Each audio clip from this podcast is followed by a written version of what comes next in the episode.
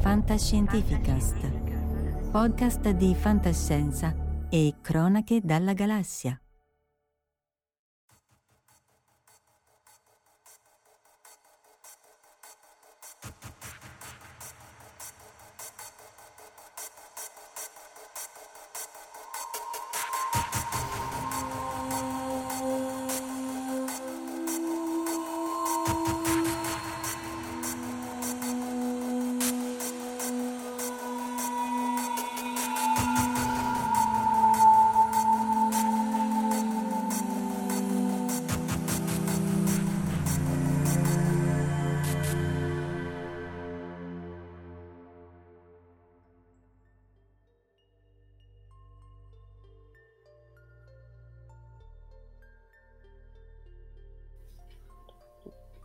Eccoci, puntata 150, quindi sono quasi tre anni che vi ammorbiamo quasi tutti i venerdì alle 22.30. Grazie dell'ammorbamento da parte vostra, cioè che vi fate ammorbare. Quindi salutiamo Cuni, Valentina Penza, Fabrizio Sebastiani, Giacco Lanter, Tiera Erde, eh, di nuovo Cuni, e poi c'era eh, Corrado P, Alessandro Bitetto, Michele Sessa e Giugiu Giarlo in studio, chiamiamolo studio, dai, usiamo queste parole forti, sì. Omar e va bene, ma soprattutto Mafalda Stasi e Verusca Sabucco, Verusca la conoscete, anche Mafalda è stata qui con lui tante volte, però per il, visto che ci racconterà bene il fenomeno walk, eh, ci, ci, ridici che insegni Mafalda in, nelle colonie, là, in, nella perfida Albione?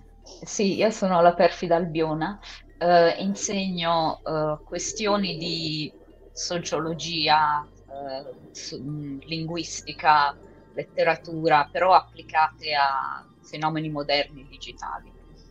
Si chiama studi culturali, ma non è veramente traducibilissimo. Cultural studies e social media, qualcosa del genere, giusto? Quindi la persona più adatta per spiegarci questo fenomeno estremamente complesso, soprattutto nell'evoluzione che ha avuto oramai da più, più, di un secolo e mezzo a quanto pare. Ciao Borisatva eh, perché ne, facendo i compitini, almeno eh, su, su, suggerimenti vostri, mi sono andato a vedere un po' di cose e soprattutto poi le implicazioni nel contesto di fantasy, scienza e fantascienza, che è un contesto più semplice, che però forse può essere anche interessante perché è un contesto che rispetta i problemi sociali principali, poi alla fine eh, dove uno si arrovella, ma chi se ne frega, però è un toy world, un toy box model in cui uno può anche capire eh, le implicazioni m- maggiori in, appunto in contesti ben più importanti. Quindi a voi la parola, Medam e, e Omar, noi staremo, a parte un po' di mansplaining qui e lì, ma insomma sì. direi... ok. Um... Ciao Davide e Gigi, da Forlì, ecco, bravi, ottimi, da... senza acqua né fango, Luca Nengil e Mauro M. Scusa, Mafalla. No, no, prego, Cosa... comincio, vado io? Vai, sì, sì, vai tu. Okay. Ciao, grazie. Allora, allora, voglio parlare di tre cose. La parola woke, la, l'evoluzione linguistica del termine e come è stato interpretato con tutte le sue luci e tutte le sue ombre. Allora, mh, mm, questo è il titolo e l'etimologia, partiamo dall'etimologia. Allora, awake vuol dire svegliarsi, essere svegli, per esempio to be awake, essere svegli, to awaken, svegliarsi, to wake up. E si usa la parola mh, mm, woke come variante nel dialetto afroamericano. È un dialetto che in America viene sviluppato un po' chiaramente dalla fusione forzata di inglese e varie lingue africane. Questi vengono uh, presi dall'Africa, messi come schiavi, parlano tutti una lingua diversa, poi devono imparare l'inglese. Però la cosa interessante, e in questo caso più rilevante, è che ci sono gli scopi di resistenza. Cioè la visione degli schiavi come le povere vittime passive non è esatta. C'erano molte forme di resistenza, la fughe organizzate, cose del genere, e una delle forme di resistenza era l'uso di un gergo che fosse meno comprensibile eh, agli schiavisti. Quindi woke era una di queste cose eh, che veniva usata e l'associazione con, l'ab- con l'abolizionismo quindi parliamo già... comunque di metà XIX, cioè 1860, sì. 1800. Ah, la schiavitù comincia nel XVIII secolo di grosso, di brutto, ma ancora un po' prima, diciamo. Mm. Eh, il termine è molto molto più antico, insomma io rispetto a stamattina che pensavo fosse una cosa degli ultimi vent'anni, invece risale a più di No, no, no, allora, awake è dal Middle English, ok? Old English. Walk, walk come variante è attestata nel tardo Ottocento, come variante però nella lingua generale. Walk come lo, par- come lo intendiamo noi risale, e ora ve ne parlo, se alla prossima slide, um, viene associata um, la parola awake, svegliarsi, diciamo, viene associata all'abolizionismo la, e alla guerra civile americana. Quindi c'era tutta un'organizzazione che affiancava Lincoln e quindi parliamo del 1860. Eh, tutto ciò che sto dicendo chiaramente ha un'impronta abbastanza americana, cercherò di specificarlo quando non lo è, però. Però la prima attestazione, cioè la prima volta che la parola si trova scritta, è nel 1923 e nel libro Racial Injustice di un tizio, un tizio, una persona molto famosa che eh, si chiama Marcus Darby. Allora, ah, Darby quindi era... proprio 100, 100 anni secchi fa. Mm-mm. Sì, precisi. Ah, è vero, giusto. Dunque, Garvey era un giamaicano trapiantato in America e ha fatto un po' tante cose, businessman, e però anche è diventato una figura importante nel movimento dei diritti, diritti civili che si stava sviluppando, che si era sempre sviluppato, diciamo, gradualmente, man mano, dal, in realtà dalla fine della guerra civile, quindi 1865, era già partito il movimento dei diritti civili perché il fatto mm. che fosse abolita la schiavitù non voleva dire che era tutto bello e colorato, e, um, c'erano vari trappoloni. Um, quindi Garvey divent- era una figura molto importante del movimento dei diritti civili perché sosteneva il panafricanismo, che è una nozione anticolonialista e l'idea di riunire tutta la diaspora nera, tutti i neri che sono stati trasportati come schiavi in America o anche in varie altre nazioni, eh, tutti, di unire tutti questi, per, questi neri in una nazione africana. Per esempio poi è successo con la Liberia, la Liberia, ehm, con esiti abbastanza interessanti. Eh, però l'idea è appunto torniamo tutti insieme, mettiamoci tutti insieme allegramente e facciamo una nazione in Africa ed è stato anche considerato una figura di riferimento nello sviluppo del rastafarianesimo eh, successivo, perché anche i rastafari- rastafarianesimi sono un movimento di tipo panafricano, cioè l'idea che eh, dobbiamo tutti unirci perché abbiamo lo stesso colore e, stare sotto il re, sotto Haile Selassie e fare una una, una nazione nuova. Ora sto chiaramente tagliando cortissimo e non sono nozioni così, cioè non, non sono, sono rispettabili, anche se le opinioni di Garvey stesso erano controverse, perché un po' il separatismo nero è sempre stato non accettato da tutti, poi è riuscito a litigare con una serie di movimenti anticolonialisti, nonostante lui fosse anticolonialista, poi ha litigato con i socialisti e poi era più antisemita della media per la sua epoca, quindi un po' una persona, chiamiamola controversa. Un tipo. Un tipo. ecco. Torniamo a Walk. Allora, Walk diventa più, eh, una parola più conosciuta eh, non per Garvey, ma per il grandissimo musicista Led Belly, che scrive una canzone basata sul caso degli Scottsboro Boys. Allora, nel 1938 questi Scottsboro Boys erano 8-9, non mi ricordo, un gruppo di giovani di colore che erano stati falsamente accusati di aver aggredito alcune donne, che era un'accusa tipica inventata, e in genere venivano linciati o in questo caso erano stati arrestati e condannati a morte. Poi la sentenza è stata commutata perché per fortuna eh, il caso è diventato un caso internazionale, ci sono di mezzo messe di mezzo altre nazioni, eccetera. Anche se eh, praticamente poi sono state in galera per moltissimi anni, perché vabbè. Eh, no comment. Eh, la popolarità del termine walk quindi viene aumentata, viene incrementata dalla canzone che proprio si riferisce a questo caso però rimane ancora all'interno della comunità afroamericana, viene usato da neri per neri e un'altra differenza è che viene usato in modo difensivo, cioè la, le parole all'incirca, ora non ce le ho le parole della canzone, però dice se state in Alabama, occhio, dovete stare svegli per evitare di farvi linciare, quindi stare svegli, vabbè, attenzione. Um, Tenete gli occhi aperti. Tenete gli occhi aperti, sì, perché se no appunto i nazisti dell'Illinois. Um, allora, la popolarità di, di Walk eh, cresce negli anni 60, quando il movimento dei diritti civili parte al suo, diciamo, eh, abbiamo giganti come Martin Luther King Jr., Malcolm X, e la politicizzazione di Walk gli fa un po' cambiare il significato, diventa un significato più attivo prendete coscienza di razzismo, prendete coscienza dell'ingiustizia. Comunque sempre rivolto a persone di colore, non era un messaggio rivolto a... Esattamente. Eh, eh, chiede, scusa, chiede, chiede Cuni se anche l'idea della nazione giamaicana era quella un po' come la Liberia che citavi tu, di riunire tutti i neri afroamericani in uno stato libero, oppure se è un falso sì, ricordo? Sì, è quella, anche, è quella. Anche lì. Ciao, la nazione giamaicana sotto il re dell'Etiopia, eh, che era considerato una specie di messia, mm. oppure la Liberia, la, Liberia, Liberia in italiano, sì, Liberia, mm. che esiste, è stata creata dal presidente Monroe, americano, eh, per motivi di aiutare tutti questi neri a riunirsi e o liberarsene, a seconda dei punti di vista, e mm. non è stato un esperimento dei più riusciti, se poi andate a vederlo, per vari motivi, però... Eh, è intenzione. Che tra, l'altro Mafalda, la, cos'è, la bandiera della Liberia, che è come quella degli Stati Uniti, solamente che ha una stella invece che le 52, giusto? Sì.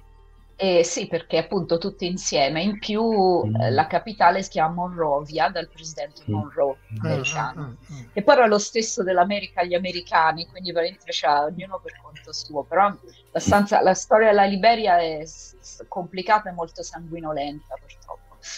Um, però hai detto giusto Marco, finora era per neri tra neri, but arrivano uh, i progressisti bianchi, per esempio la Beat Generation e gli hippies, che si alleano agli attivisti neri, quindi tutte le canzoni di Bob Dylan, di John Baez in questo periodo. Eh, e praticamente sì, il movimento, come vedete, diventa... Eh, multirazziale, chiamiamolo. Non... Beh, dalla foto non si vede tanto, però diciamo sì, qualco, destra, qualcosa sì. Mart- no, sì, anche dietro. No, Martin anche Luther dietro, King sì. uh, dietro, allora, alla sinistra c'è la moglie, poi c'è lui, poi c'è questo, sembra bianco, sì, poi dietro ci sono altri... Ecco. Vabbè, e poi sia, ci sono altri movimenti, la guerra del Vietnam, tutte queste cose, quindi c'è l'apice del, del, della protesta. Ora facciamo un fast forward e arriviamo a Ferguson.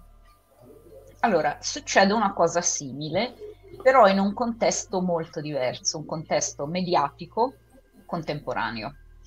Walk entra nella coscienza collettiva per un motivo contingente, eh, che era probabilmente una coincidenza. La musicista Erika Badu, che consiglio perché fa delle cose molto belle, aveva scritto una canzone che, scritto, eh, che si intitola Stay Walk, una cosa del genere. Qualche anno prima, eh, nel 2014 eh, purtroppo c'è stato un ammazzamento razzista eh, di uno che si chiamava Michael Brown, è stato praticamente linciato da, da, dai bianchi e ai poliziotti credo, no? Non lo so, purtroppo non mi ricordo. Ma intanto eh, non è quello che con la macchina è andato addosso alla gente, no? No, no, no, questo purtroppo ne succede uno una settimana. Eh sì, perché in America esatto. è...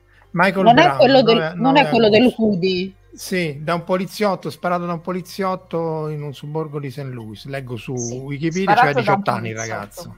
Sì, e ora non mi ricordo se era quello che faceva jogging eh, o quello che semplicemente era nel posto sbagliato. Eh, però quello che succede è che partono le, le, varie manifestazioni, succede periodicamente, già negli anni 90 era successo a... Ehm, ehm, comunque succede spesso che c'è un, un assassinio razzista poi ah, ci sono le manifestazioni delle proteste, però nel caso di Ferguson è nato il movimento Black Lives Matter. Uh, probabilmente anche questa era nell'aria la parola walk per via della canzone e, la, e walk, il termine walk e Black Lives Matter sono state associate e chiaramente abbiamo i media digitali e tutto è andato, è partito. Um, e l'uso di walk è diventato non solo dei neri, non solo degli attivisti bianchi, ma è diventato praticamente allargato a tutte le, eh, a quasi tutte le altre forme di attivismo politico progressista. Quindi chiedeva Tiera provocatoriamente se appunto per mandare in astensione il sistema alcune persone gli si può dire che Walk è, è un'appropriazione culturale, per cui in qualche sì, maniera... Uh... È stato detto, è stato detto uh. la, la, marcia delle donne del 2017, ne è stato parlato perché era stata con, da alcuni è stata considerata troppo bianca, però è una lunghissima storia. Um, il problema del femminismo bianco, per esempio, ne parlo più avanti, è un, problema. Um, il termine quindi a questo punto non è solo uh, occhio oppure occhio al razzismo, è consapevolezza e impegno, cioè appunto svegliatevi, che è un punto rispettabilissimo. Che fino a qua, dice, infatti, esatto, uh-huh. cioè, giustamente. E l'esempio che facevo è la marcia uh, del, delle donne che è stata tenuta, la marcia contro la misoginia, dicevano portate qualcosa di rosa, come vedete, hanno riempito la spianata Washington del Campidoglio, quella con lo spunzone, sai, l'obelisco e non era qualcosa di rosa, era un cappellino fatto a maglia rosa. Ah, sì, però vedi che c'era la gente che ho capito, se, se io sì. ho un maglione rosa...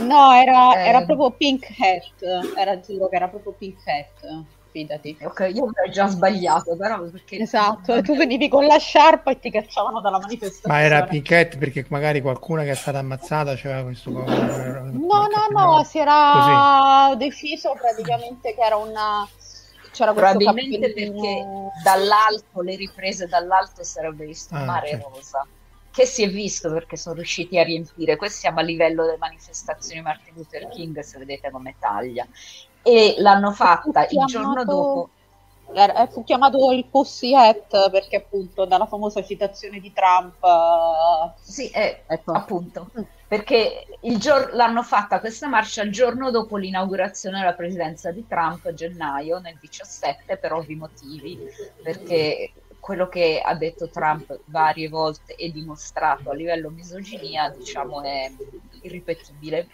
prima della fascia, nella fascia protetta. Ehm, quindi dicevamo, è giustissimo svegliarsi contro i pregiudizi, è giustissimo, insomma, mi sembra ovvio, uh, c'è tutta una serie di mh, cose a quale bisogna stare attenti, essere colci, consci, eccetera. Um, e a questo punto però faccio una parentesi noiosa sulla linguistica e dico, ma funziona sempre in un certo modo. Uh, sento un rumore di fondo. Eh, stavo giusto Stavo giusto per commentare, abbiamo una specie di... come gente che parla. O ci hanno ah. hackerato? È Omar, perché ho mutato Omar e si è, si è zittito Omar. Come ti sbagli? Oh. Gianluigi Gatti in fondo dice che è colpa del Taddia, ma nel dubbio è anche colpa di Omar. E vista l'interruzione volevo salutare anche Rosa Herrera e grazie a Lenzi che ho scritto salutato solo e Mauro M che ho salutato solo in, No, il video lo puoi lasciare, Omar, l'audio è il problema. Vai, vai, ma falla. Eh, ma evidentemente Scusa. sta dicendo a quelli che stanno facendo il festino. Ha preso la sciabipenna e comincia a far schizzare sangue sui muri e così via. Un po' brutto da vedere. Ok, uh, sì, torniamo a noi. Allora, in realtà uh, questa cosa che è successa con Walk non è strana, non è inusuale. Eh, e appunto si è, cioè si... tu parli dell'evoluzione del, dell'utilizzo della parola questo stai dicendo adesso? Sì cioè il ciclo vitale dei neologismi è sempre lo stesso. Uh, il neologismo cioè una parola nuova parte in seguito a grossi eventi sociopolitici normalmente. Uh, per esempio appunto woke. Um, e nasce dalla subcultura minor- eh, giovanile di alcune minoranze. Quindi ci siamo woke, i giovani neri cominciano a usare la parola woke, i più giovani. Uh, si poi, poi si diffonde alle altre fasce d'età della stessa minoranza. Quindi woke tra eh, i giovani che ascoltavano la musica, eh, poi diventa woke usato da tutti i neri, poi si arriva a tutti che usano woke. Quando si arriva all'espansione del mainstream, succedono due cose, che il termine viene despecificato e viene negativizzato. E uso due termini tecnici. Uno è l'usura semantica, cioè non se ne può più, è dappertutto, ok? E quindi viene usurato e poi raggiunge lo status, eh, tra virgolette, di significante assoluto, cioè non vuole dire più nulla, può significare uno, s- sì, uno schermo bianco su cui tu pro- puoi proiettare i tuoi film mentali, in genere legati a paure e ostilità. E faccio un esempio di un termine che conosciamo di più, che è molto simile, politically correct allora, il termine politically correct si diffonde negli anni 80-90. L'idea originaria è stata molto espressa molto bene, uh, un po' pixelato, bene, da Nanni Moretti in Palombella Rossa che è dell'89. E lui diceva, chi parla male pensa male e vive male. Bisogna trovare le parole giuste, le parole sono importanti. Ottima idea. E quindi attenzione a essere politicamente corretti. Fra l'altro il termine era nato all'inizio era in maniera quasi scherzosa tra attivisti, diciamo, eh, come potremmo magari parlarne in un uh, movimento, che ne so, femminista, si parla sempre politically correct, non dire questo, non fare quello, bla bla bla.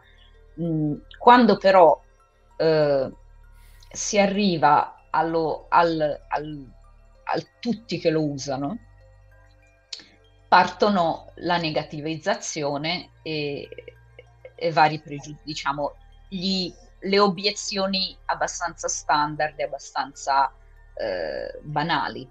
Eh, la vignetta che dice no, politicamente corretto vuol dire non sai mai ciò che pensi, non, sai, non, di, non dici mai ciò che pensi, oppure, eh, e quindi diventa come il prezzemolo. Usura semantica per esempio, eh, viene associato anche a vari predicozzi.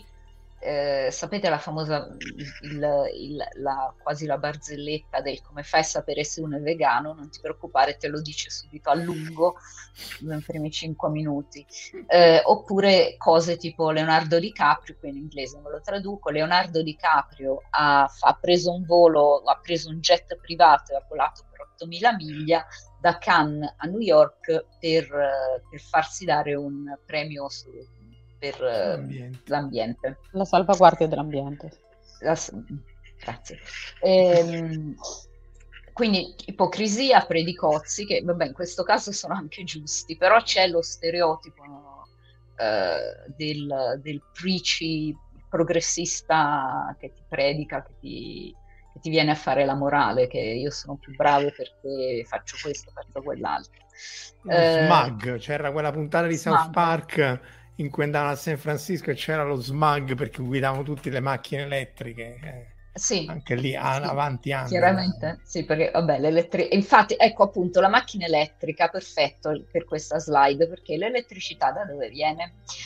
Ehm, c'è anche un problema di eh, diciamo, wokismo performativo. Cioè, usato a casaccio, c'è, non so se avete visto a un certo punto c'erano le magliette This is what a feminist looks like. Oppure questa qua, femminismo, che era, non mi ricordo più questa definizione, ma dell'Ottocento addirittura. Addirittura, mm. sembra ammazza modernissimo. No, no, no, ehm, è dell'Ottocento, ma non mi ricordo di chi. Eh, no, nozione... molto moderni nell'Ottocento, anche se non, non sembra. Mm. Sì, ah, potete cercare la nozione radicale che le donne sono persone. Beh, non esagererei problema... addirittura. No, perché alcune, alcune non sono persone, sono bambine, perché questa maglietta viene fatta in, nel terzo mondo in uh, sweatshops generalmente da bambini in condizioni dickensiane che eh, lavorano 14 ore al giorno, ci mettono la manina nel telaio, ce la lasciano, cose di questo Ora, ora ti vuoco, non si dice terzo mondo, si dice paesi in via di sviluppo. Quella è politica di correct. Ecco, abbiamo Allora, appena è, è Mary allora, Shear nel no- mille- mille- qui dice 1986, ma secondo me è prima ancora. Mary Shelley Bright- 1886, no, Mary Wollstonecraft, la madre. Mary Eh, forse sì. No, no, non sto parlando della Shelley, però... No, qui, no, allora, qui dicono che l'ha detto lei nel, mi- nel Mary Shear nel 1986, però Non era il primo- neanche viva nell'86. no, No, sta dicendo 1986. Shelley. Ah, mille no, no, vabbè, ok, niente, sono. Probabilmente sbagliato, Però, però, vabbè.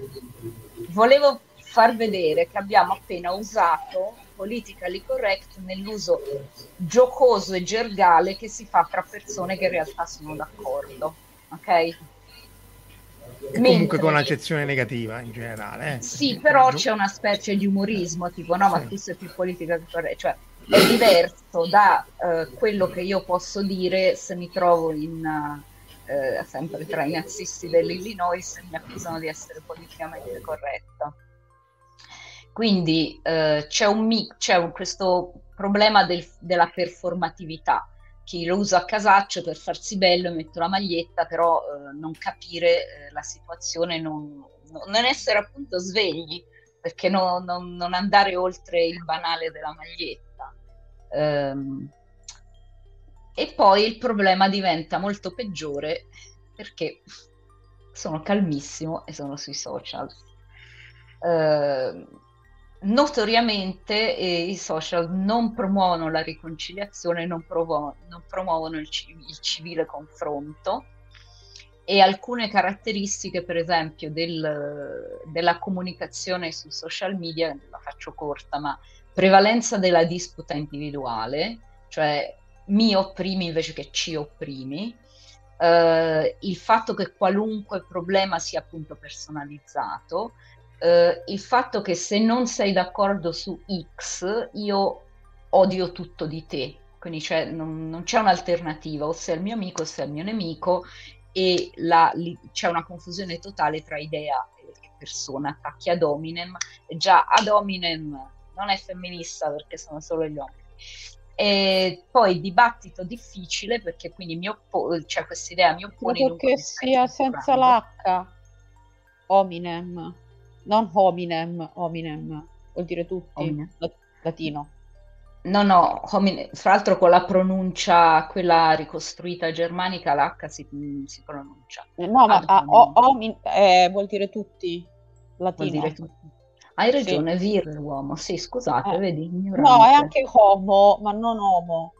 Vabbè, non ne Mm. usciremo vivi, andiamo avanti. Eh, comunque sì, ad hominem funziona Dai, perché fate scattare la lista Continuiamo, no, no, no, continuiamo, continuiamo a usare appunto politica Lì però, da, da ignorante Mafalda, il, il problema è che la tastiera, cioè scrivere con tutti gli emoji del caso, che peraltro io cerco di evitare, eh, scrivere una- anche una mail tra persone non è in grado di mandare tutte le sfumature che hai o nel, verba- nel, nel linguaggio di persona o nel linguaggio parlato, cioè proprio quando sai eh, anche solo al telefono.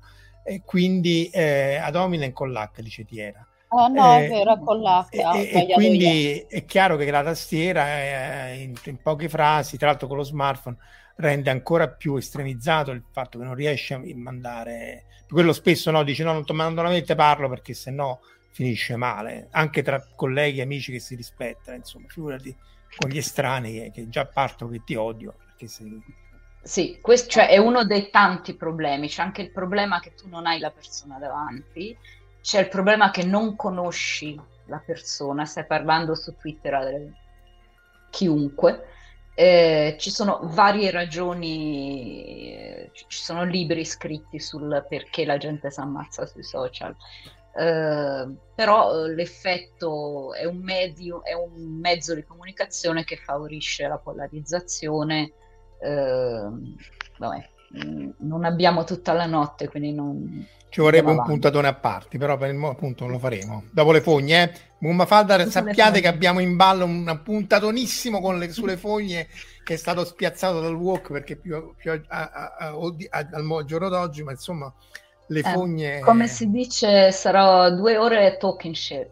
Eh, Vabbè, ehm, andiamo avanti. Arriviamo. Vabbè, è vero. Um, lo stadio finale dell'evoluzione del termine è il wokismo, che è il significante assoluto.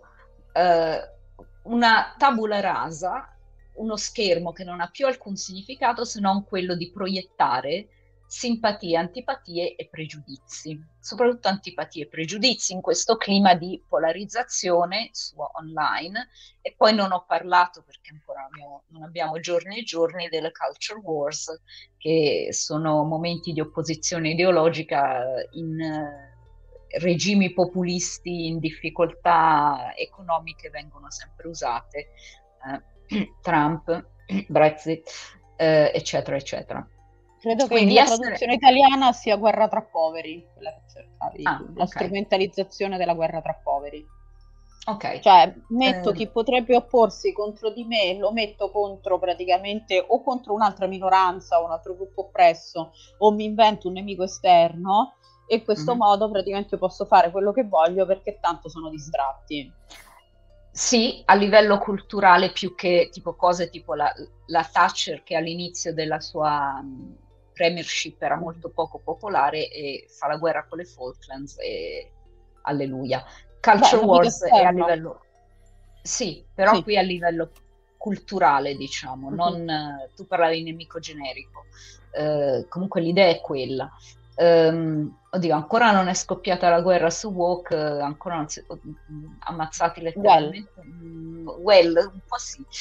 Sono uh, state mandate dei delle sì, bombe artigianali. no, no, bombe proprio bombe artigianali a ah, okay. delle donne. Ah, benissimo. Sono ritrovate in eh, pacchettino. Gli, gli, incel, gli incel che hanno fatto vari ammazzamenti non erano incel americana. No, erano... no, e... ah sì, Ho vabbè, capito, gli incel virgola. Sì. Perché siamo woke e anti-woke, capito? Da, un, uh-huh.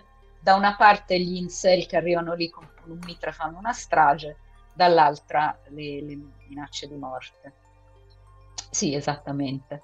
Eh, dicevo esattamente al commento. Eh, allora, parliamo di woke che diventa un insulto e anti-woke viene... Eh, c'è tutta una serie di obiezioni al woke che sono reazionarie, e perché appunto associate alle paure, all'idea che eh, le persone le cui idee non mi piacciono, in genere sono uh, più progressive delle mie, stanno minacciando il mio modo di vivere.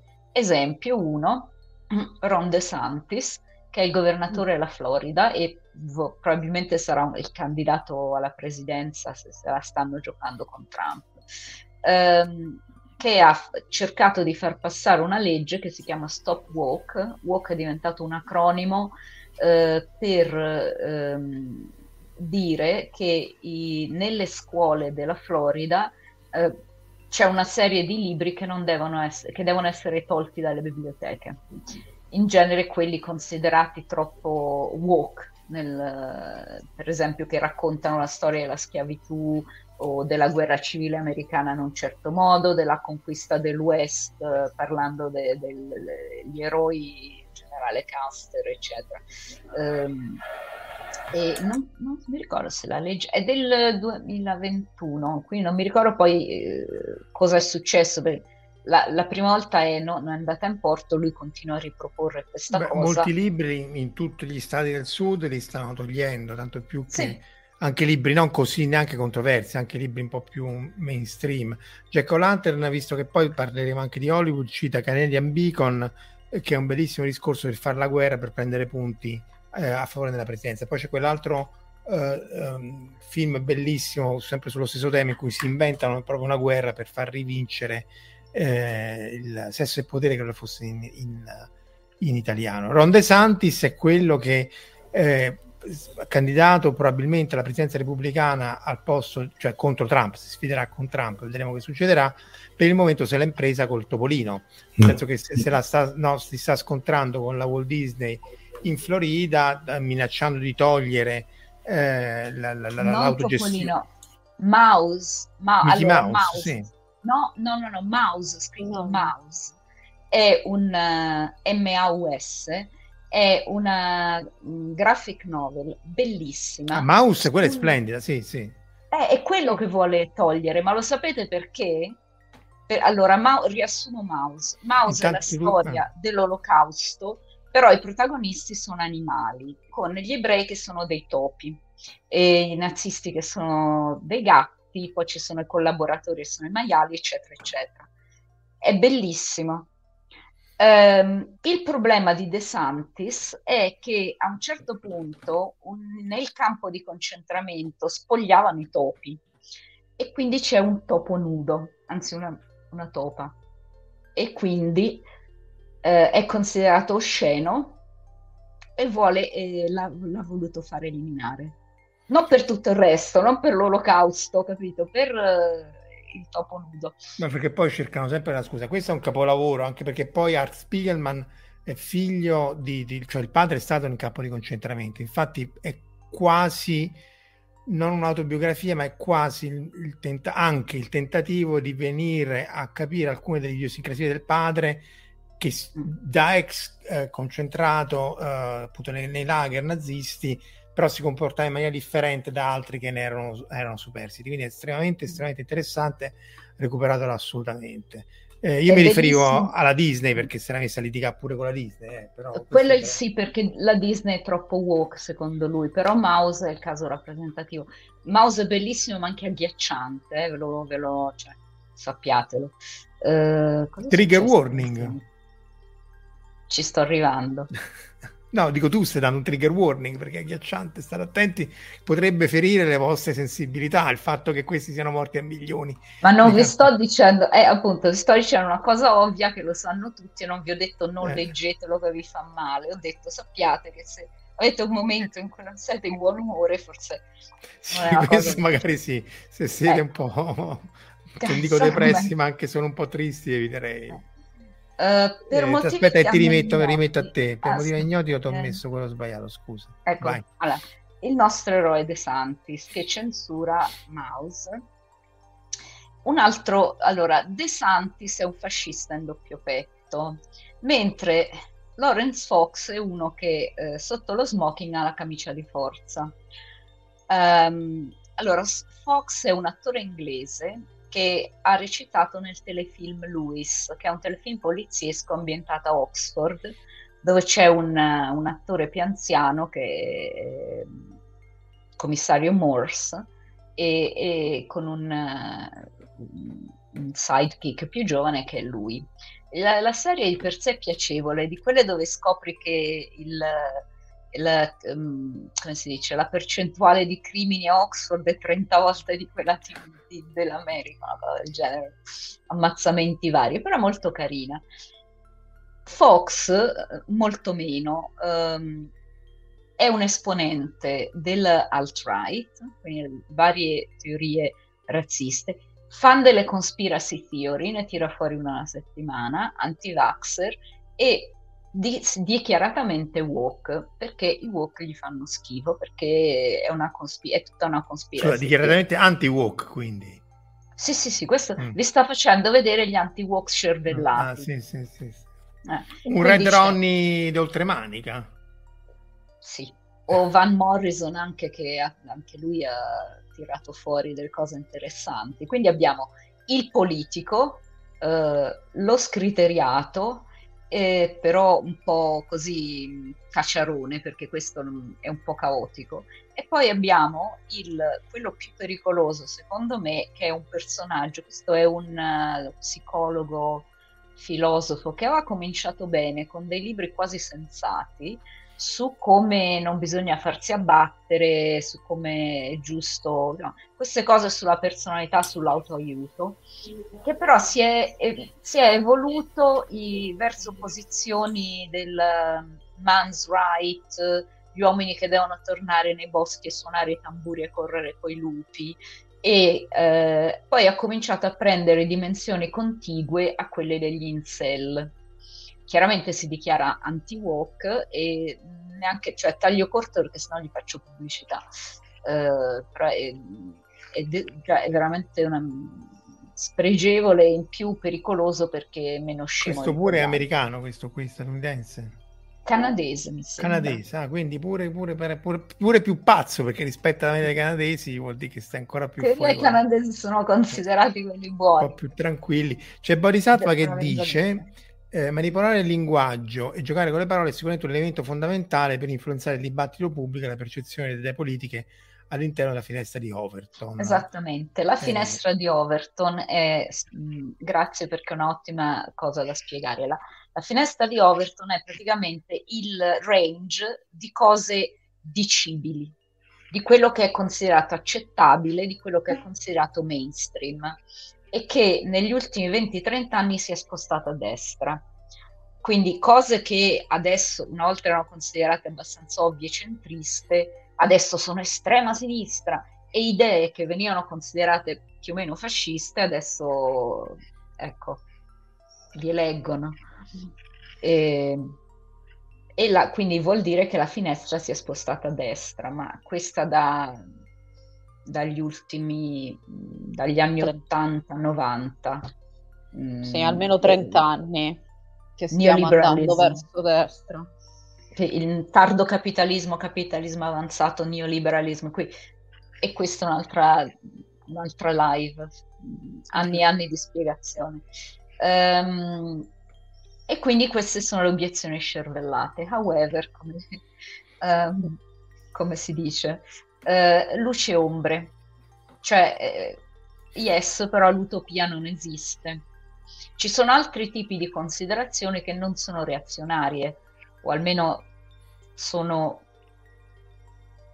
accettabili e ragionate, ehm, perché opporsi al sistema non vuol dire che hai sempre ragione e parto con una specie di piccola micro spiegazione, però la taglio corto e ve la metto così e fidatevi, ok? Per motivi socio-economici negli anni 80-90, vi ricordate l'edonismo reganiano?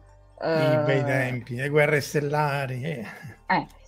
Comunque sono motivi socio-economici vari, troppo lunghi da spiegare, il nostro modo di vedere le cose, il nostro modo di costruire il mondo e di costruire noi stessi come soggetto, cioè io chi sono, cos'è la mia identità, quindi dare un senso al nostro essere e al modo in cui agiamo nel mondo, cambia, diventa più basato sull'individuo e più sulla la persona, la personalità piuttosto che eh, essersi costruiti sul piano ideologico. Cioè una volta appunto dicevi io sono così, sono sinistra, sono di destra, adesso io sono l'imprenditore di me stesso.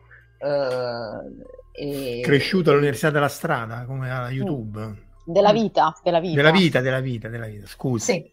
Madame, eh, quindi re, diventa più importante questa cosa del, del, della costruzione del sé come essere individuale, di identità appunto, un'identità personale piuttosto che variabili come l'ideologia, l'economia, la classe del, e la politica tradizionale che escono alla finestra, qualunquismo, cose, ah, i politici sono tutti uguali, eccetera, eccetera. Roma Pollo, Roma Olivo, vi ricordate i bei tempi di 30 anni fa?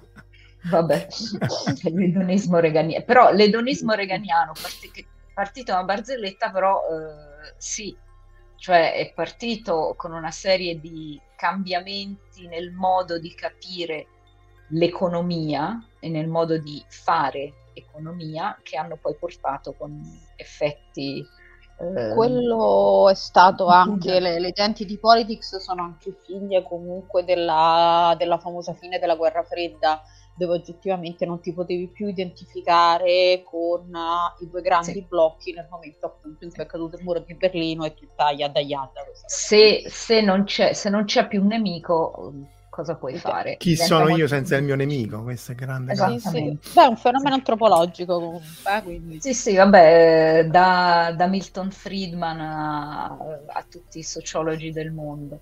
Esatto. Eh, oh, e poi cosa succede? Che c'è un problema che alcuni problemi non sono del tutto negativi, hanno un lato positivo. Ci sono conquiste oggettive dal punto di vista dei diritti civili. Per esempio, nel 1900, in Gran Bretagna l'omosessualità maschile viene decriminalizzata nel 1967. L'atto del Parlamento, la legge che eh, invece consente e equipara il matrimonio eh, omosessuale a un matrimonio eterosessuale è del 2013, cioè 46 anni, una cosa un'evoluzione oggettivamente velocissima. Allora, eh, sì, scusate, rispondiamo un attimo a Bitetto perché è una cosa interessante. Lui chiede la criminalizzazione dell'omosessualità femminile, che in realtà, curiosamente, non fu mai criminalizzata in Gran Bretagna. Quindi potevi essere, cioè no, non potevi andare in giro a essere lesbica, chiaramente, perché ti tiravano le pietre, ma legalmente non era un crimine e pare che questo fosse dov- narra la leggenda, poi vabbè è appunto una leggenda urbana, vale quello, però è una leggenda interessante, che dipende dal fatto che quando andarono a parlare di questa legge con la regina Vittoria, la regina Vittoria disse ma eh, le lesbiche non esistono e quindi non poterono criminalizzarla. Perché, che esattamente quello che disse Bill Clinton con il caso della Levinsky, perché tutto ciò che non è penetrativo non viene considerato sesso dal punto di vista patriarcale e quindi eh, in realtà quello che era criminalizzato non era essere gay l'identità, ma l'atto, praticamente la sodomia. Quindi una delle difese di Oscar Wilde era che no, noi lo facevamo ma in un modo diverso.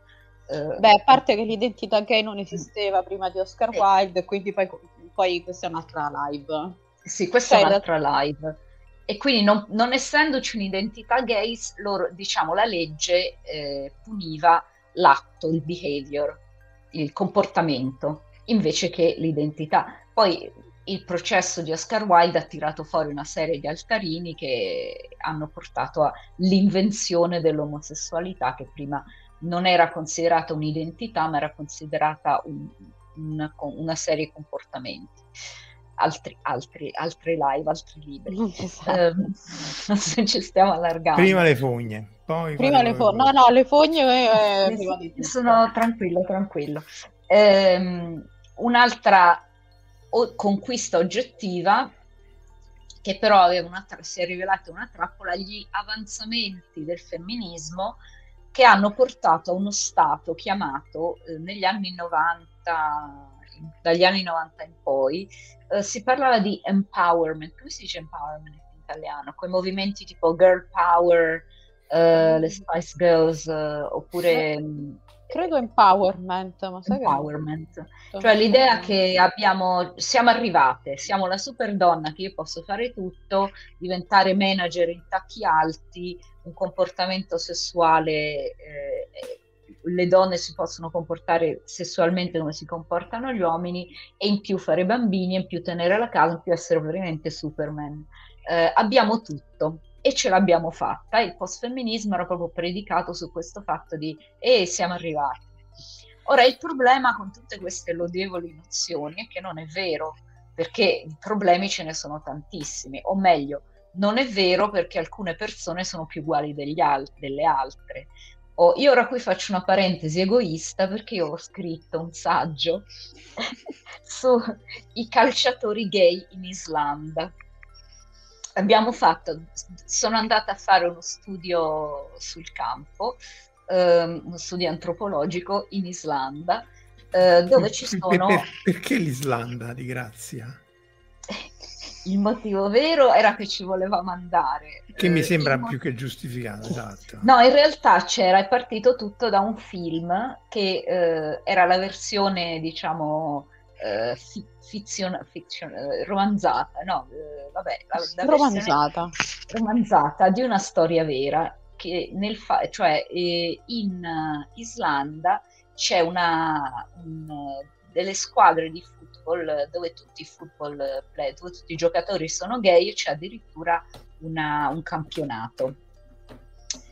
Io mi ha interessato questa cosa, anche il fatto che l'Is- l'Islanda... Ups. Guarda che t'ho trovato. Oh! Glitter Football Tactics, negotiating mainstream gender equality in Iceland. Ma fantastico, Trina Evans del, Eh, del sì, anno? Eh, questo. 2013, però questo c'ha 10 annetti. Eh. Madonna, Eh, sì. siamo vecchie. Eh, sì. Eh, sembra ieri. Decomposte. E poi parliamo del saggio sul cyberpunk in un'altra live. Ah, quello, quello sì, il tuo. Ok. No, il tuo. Ehm, Io non ho mai scritto niente sul cyberpunk, io odio il cyberpunk. ah, oddio, scusate, ho fatto confusione. Tra Ehm, me te, alla faccia della identity politics. Andiamo bene. Non mi ricordo più niente. Empowerment, sei ageista, ecco, qui sei Alessandro- ageista, sei ageista. Scusa, ti Vai, vai, scusa, rit- no, no, ritorna, ritorna ai calciatori gay islandesi e quindi ti rimetto anche la tua Dunque, slide. ritorna alla slide, sì. Dunque, eh, è andato tutto benissimo. L'Islanda è considerato il paese più gender equal del mondo, secondo le statistiche del- dell'Organizzazione Mondiale, no, dell'ONU, queste cose qua. Eh, però quando abbiamo cominciato anche a intervistare, abbiamo parlato con i calciatori, era tutto bello, poi abbiamo com- cominciato anche a parlare con altre minoranze. Ci siamo accorti che se sei una sex worker di colore, non è tanto roseo il quadro. In Islanda. In Islanda, Mm. ma ovunque. L'Islanda è rappresentativa del fatto che in generale nel football eh, l'omofobia è, è tanta. Sta un po' migliorando. Questo tizio che ho messo è un scozzese, è un giocatore scozzese che ha fatto un coming out di recente, ce ne sono stati altri, però se pensate al primo giocatore che ha fatto coming out ed era negli anni 80-90, Justin Fascianu, Fascianu, potete googlare e vedere cosa gli è successo. Ehm, per- mentre in Islanda va tutto bene, ma va tutto bene perché questi sono eh, bianchi di classe media e quindi ricchi. in un- e ricchi eh, e quindi possono permettersi molte più cose, cioè come appunto le celebrità, le, le persone che hanno uno status eh, economico e culturale, sociale, hanno più capitale sociale, più capitale culturale, più capitale capitale, possono permettersi, possono passa- farla franca, mentre la prostituta di colore molto di meno. C'è un problema enorme di razzismo in Islanda che abbiamo scoperto e c'è anche molta, molta misoginia. C'è stato fatto delle interviste con eh, questi calciatori che a un certo punto facevano: Ah, ste donne sono andate al potere, hanno bandito la, hanno abolito, hanno bandito la birra. Vabbè. Ehm, Beh, se hanno bandito la birra, ci hanno ragione i calciatori, però. Sì, no, ma non era un po' più complicato, però sì, in effetti, non so. Però c'era, ho fatto, ho fatto delle interviste con un gruppo femminista che poi non ho potuto usare perché hanno detto che si sentivano troppo vulnerabili e nel caso l'Islanda è una nazione di 300.000 persone. Eh, infatti è molto piccola, quindi... Quindi è difficilissimo. Queste, chiaramente c'è una, tutta una procedura etica per gli studi sul campo dove tu devi rendere i non identificabili i tuoi eh, partecipanti. E loro hanno detto che non se la sentivano, hanno, non ci hanno dato il permesso di usare i dati perché sentivano troppo in pericolo. Anche se noi abbiamo completamente anonimizzato, gli si dà dei nomi falsi, tipo intervistato A, intervistato B. Per curiosità, quando, com- come, in che fase del processo anonimizzi i dati? Perché è chiaro che tu poi magari quando pubblichi dici ABC, però magari nel file ce l'hai scritto, ma poi diventa un problema di come metti in sicurezza quei file. Allora, ci sono tutte delle nozioni di come si mettono in sicurezza i file, tipo non li metti online, dopo due anni dalla pubblicazione li distruggi. Mm, Eh, quando tu hai l'intervista, in genere si fa con un microfono e viene trascritta, viene trascritta fedelmente, compreso gli anacoluti, le ellissi, proprio eh, il, trascri- il transcript che ti farebbe YouTube e quindi metti i nomi veri. Poi però eh, sei tu e i tuoi collaboratori e a quel punto quando hai tutti i nomi delle persone e, e ogni persona ha firmato un accordo etico, loro sanno che stanno eh, partecipando a una, uno studio, sanno di cosa si tratta, sanno che hanno il diritto di cambiare idea e sanno che noi li manterremo anonimi e sono d'accordo. e allora a quel punto noi li manteniamo anonimi. Per non confonderci, io in genere invento dei nomi che hanno però la stessa iniziale, perché mm. ce l'ho appunto per coerenza, quindi eh, non lo so, Pippo diventa Paperino perché mm. inizia tutte e due con la P. E, e l'importante è non confonderli. Beh, per esempio, eh. io quando invece ho fatto le trascrizioni per la statale, addirittura a me arrivavano le interviste anonime, nel senso che eh, loro avevano, vabbè, chiaramente intervista 1, nome, cognome su una, un foglio di carta, un file, però chi fa le trascrizioni non ha assolutamente modo di accedere alle informazioni sulla persona. Certo, se sei uno stalker psicopatico ci puoi arrivare, però insomma, voglio dire... Mm, o nel caso che ci sono 300.000 persone esatto. e sono esatto. quasi tutti cugini, quindi... Capisci eh, pure che quello che lavora eh, lì e che fa quella cosa... Perché poi devi, devi cambiare i dettagli, per esempio, perché se è l'unico che fa quel lavoro lì, magari non menzionare il lavoro che fa. Eh, nel nostro caso avevamo un team molto piccolo e chi faceva le trascrizioni era gente che aveva assistito a, all'intervista, quindi era inutile anonimizzare. Se però avessimo avuto i mezzi, fra l'altro, di farcele trascrivere, volentieri, perché una parte è veramente la parte più spiacevole di tutte. Mm. Ehm... Pesce, piccola parentesi, tra virgolette, femminista, se vogliamo chiamarla così, la, è veramente tremendo quando devi trascrivere, come è capitato a me, le interviste delle donne vittime di abusi perché proprio cioè, ti si spezza il cuore perché poi trascrivere un'intervista vuol dire sentire queste che parlano. È un'esperienza che non raccomando è una di quelle esperienze abbastanza provanti devo dire mm, abbiamo delle guidelines anche su questo anche Infatti, i ricercatori. cioè, fa, scusa Fabrizio dice appunto ci stanno anche vari fenomeni di violenza anche nel cosiddetto nord avanzato molto represso soprattutto in Svezia che avviene fra le mura domestiche mentre il bodhisattva sì dice la rivoluzione scientifica ha anche generato movimenti di idee che hanno cambiato la società ad esempio la pillola anticoncezionale degli anni 60 ha trasformato e catalizzato l'autonomia sessuale delle donne Ciò è eh... vero, però ha anche prodotto una specie di mm, una, vabbè, una cosa complicata sull'amore libero mm, e sì. gruppi marxisti, vabbè. Sì, è stata una palla curva, diciamo. Una palla curva. Una di queste cose, appunto, oggettivamente bellissimo. Siamo arrivati eh, in 46 anni a matrimonio gay, oppure il, il post-femminismo, insomma, in un certo senso esiste. Io, cioè, cento anni fa questo lavoro non l'avrei potuto fare. 200 anni fa mi bruciavano a rogo come strega. Ehm, ecco. Però io sono bianca e sto in Europa sì, mm, anche Ti lì... bruciavano a rogo anche se eri bianco in Europa. No, adesso magari.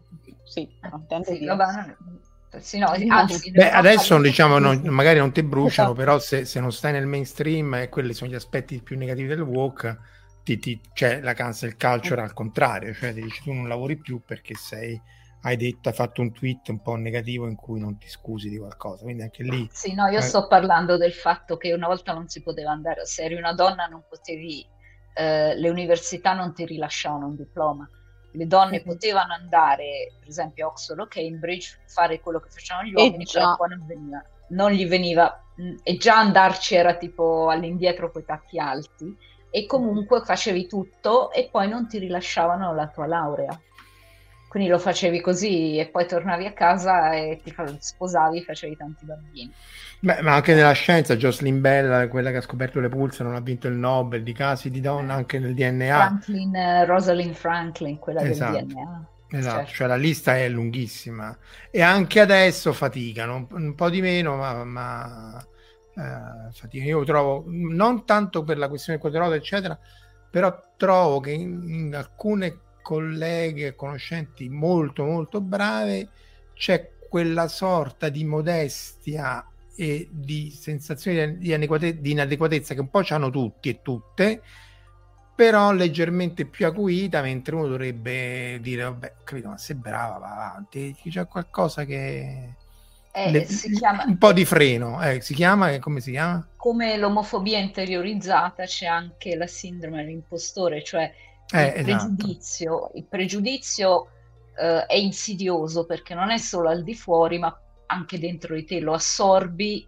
eh, che ne so, crescendo e nel clima culturale. C'è un bellissimo libro che si chiama Dalla parte delle bambine di Elena mm-hmm. Giannini Belotti, che praticamente è uno studio in cui si rivela che già dal primo mese di età le bambine e i bambini vengono trattati diversamente, per esempio ai, ai bambini si dà più tempo per prendere il latte, le bambine più di, cioè, di corsa, poi le, le, stacchi prima, le fai e mangia e mangia e mangia e, e poi si rotola a valle. È un libro molto bello. È un po' anni 70, quindi non so. Eh, è stato scritto. È, è stato no, è, un, è, una cosa, è una cosa esattamente. Eh, Però, già che negli anni 70 scrivesse queste cose, perché appunto adesso di nuovo è diventato più mainstream. Mentre... Beh, gli anni 70 sono stati il momento in cui comunque è stato fatto il salto in avanti. Il problema è che poi il pendolo è tornato indietro, cioè di base noi dagli anni 70, piano piano, appunto, le destre hanno ricominciato, le destre inteso come diciamo mindset conservativo, chiamiamolo così, hanno ricominciato praticamente a rosicchiare terreno un pezzetto per volta. Per sì. cui io mi rendo conto, stavo parlando con il mio collega più giovane che eh, appunto lui diceva ma eh, io parlo a mia madre, che ha una madre ex sessantottina, di queste cose e mia madre mi fa ma queste cose noi le abbiamo già fatte. Le abbiamo spazzate via, no? Esatto. E, la madre è sconvolta perché fa, ma siamo di nuovo qui. C'è quel bellissimo, quella bellissima foto di quella signora anziana a una manifestazione femminista che ha questo can- cartello, non ci credo che sto ancora a combattere questa merda, che effettivamente è anche scorante, perché dici, ma uh, io, io avevo già Come... dato. Cioè, era come dicevamo, come dicevamo cinque minuti fa, la finestra di Overton si è spostata a destra oh, in maniera incredibile, cioè non, non, me ne capacito ancora. Ma anche polarizzata, eh, perché poi uno dei punti sì. negativi del walk, sì. siamo già un'ora, eh, ci dovremo arrivare prima o poi, sì, è nel fatto arrivando. che poi la polarizzazione fa sì che tu non c'è più la via di mezzo, non c'è più, ragazzi, un momento parliamone, o vai da una parte o vai dall'altra, e, e di solito vai da quello che ti sta meno sulle scatole, perché poi eh, e questo poi sì. è il problema. Che è legato sia al, diciamo, al, al mezzo tecnico di diciamo, comunicazioni digitali, ma anche legato a questo fatto del identity politics, il fatto che siccome tutto è personale, invece che ideologico, non si discute più sul, a livello ideologico, si discute più tipo mi hai offeso, e diventa molto più facile polarizzare. E poi il, diciamo, il clima l'edonismo reganiano, chiam, reganiano, chiamiamolo, ha creato un, diciamo, una percezione di vincenti e perdenti. Per esempio il calciatore gay eh, e la sex worker di colore, mh, mm, dove eh, l'ingiustizia comunque cioè, non siamo ciechi, l'ingiustizia sistemica rimane, però viene espressa in termini personali, tipo magari questo calciatore fa, ah, però negli spogliatoi ogni tanto mi scherzano, eh, mentre questa sta venendo picchiata dalla polizia. Selvaggiamente, come tra l'altro è successo anche di recente in Italia, no? lei non era una sex worker. Eh, esatto. E eh, diciamo che però quindi... stiamo parlando di due generazioni diverse, perché la, la, generazione figlia dell'edonismo reganiano non è poi la generazione che è, diciamo, cresciuta con i social. Sì, cioè, no, mm, diciamo, è, è, rotolata a valle, per quelle de, dell'edonismo reganiano siamo, siamo quelli della siamo mia età più o meno, siamo noi. E, però poi ci si sono aggiunti, non è che uno si alza la mattina e cambia tutto, ci sono aggiunti i fatti del... De, de, de, che poi si sì, parla sì, di... no, era per, diciamo, creare una cronologia. Il primo, io ho visto il primo, uh, la prima pagina web nel 1993. Mm. Eh, Anch'io. E, e parliamo del, dell'edonismo reganiano dieci anni prima. Quindi eh, mi sono distratta comunque. Quindi l'ingiustizia sistemica rimane, però espressa in termini personali e poi unidimensionali, tipo ah, ma il problema mio è perché io sono appunto eh, bianco, classe media, ricco, istruito e vivo in un paese più europeo, anglo, anglo-europeo, il, il nord del mondo, mentre però eh, io sono nera, vivo magari nel, nel sud del mondo, ho, ho, tutta un'altra serie di, chiamiamoli svantaggi, varia, variabili svantaggiati, e quindi diventa una gerarchia competitiva. Eh, tra io sono più sfigato di te. Eh, e, e, funziona nelle due situazioni. Da una parte c'è quelli che manco si accorgono di quanto sono privilegiati, dall'altra ci sono quelli che fanno, no, io sono più sfigato, quindi ho ragione io a, a prescindere da cosa, dall'argomento usando, di, di, cui stiamo parlando. Um, e questo è il meccanismo di, pola- di polarizzazione e di personalizzazione. Um, in più, alcune categorie sono svantaggiate eh, dal modo in cui nascono i neologismi. Allora, prima spiego la slide. Questa eh, donna è una deputata no- neozelandese di 25 anni. Durante un dibattito, eh, un, un, opponente de, del lei credo sia verde o, o, socialista, non mi ricordo, laburista, non mi ricordo, eh, un, un, uh, un, altro deputato, un oppositore, de, un altro deputato della fazione opposta eh, lei parlava dell'ecologia e lui eh, cercava di interromperla, che non va bene. Però lei praticamente per, eh, per zittirlo fa ok boomer. Eh, boomer inteso come baby boomer usato come offesa. Eh, ageismo. C'è andato, sì, è, è, scoppiato un po' un caso. E fra l'altro lei lì per lì, no, ma qual è il problema? Poi gli hanno fatto notare eh, che boomer. Eh, oggi ero a Londra e guardavo, c'era una pubblicità sugli autobus totalmente sessista, ora manco mi ricordo perché era tipo non mi ricordo perché ho voluto chiudere gli occhi. Non appunto... Tipo non essere una Karen boomer, una cosa del genere, cioè proprio il peggio sì. del peggio. Cioè, no, non mi ricordo. Non mi ricordo perché appunto essendo boomer, fra l'altro boomer beh, è, la mia, è la generazione è nata al dopoguerra, quindi i nostri mm. genitori, però boomer ormai viene usato in maniera sì, che ha raggiunto appunto il, il, significante assoluto per dire vecchiaccio. Um, e quindi eh, l'ageismo è diffuso e radicato anche perché i neologismi, se vi ricordate, nascono eh, e sono inventati e diffusi in primis tra i giovani, quindi è una specie di peccato originale eh, delle, del, del, di tutto ciò che è progressivo, del, del neologismo appunto di, da politically correct a, a, a, woke eccetera, cioè zitto vecchiaccio che non capisci niente. Che tu gli fai notare no guarda era già successo giorni nostri questa replica. Guarda no, l'abbiamo già poi, fatto 30 anni fa. Esatto, vai, no, ma poi, no ma poi Falda è forte quando te lo dicono con tre anni di differenza. Ah, beh, quello.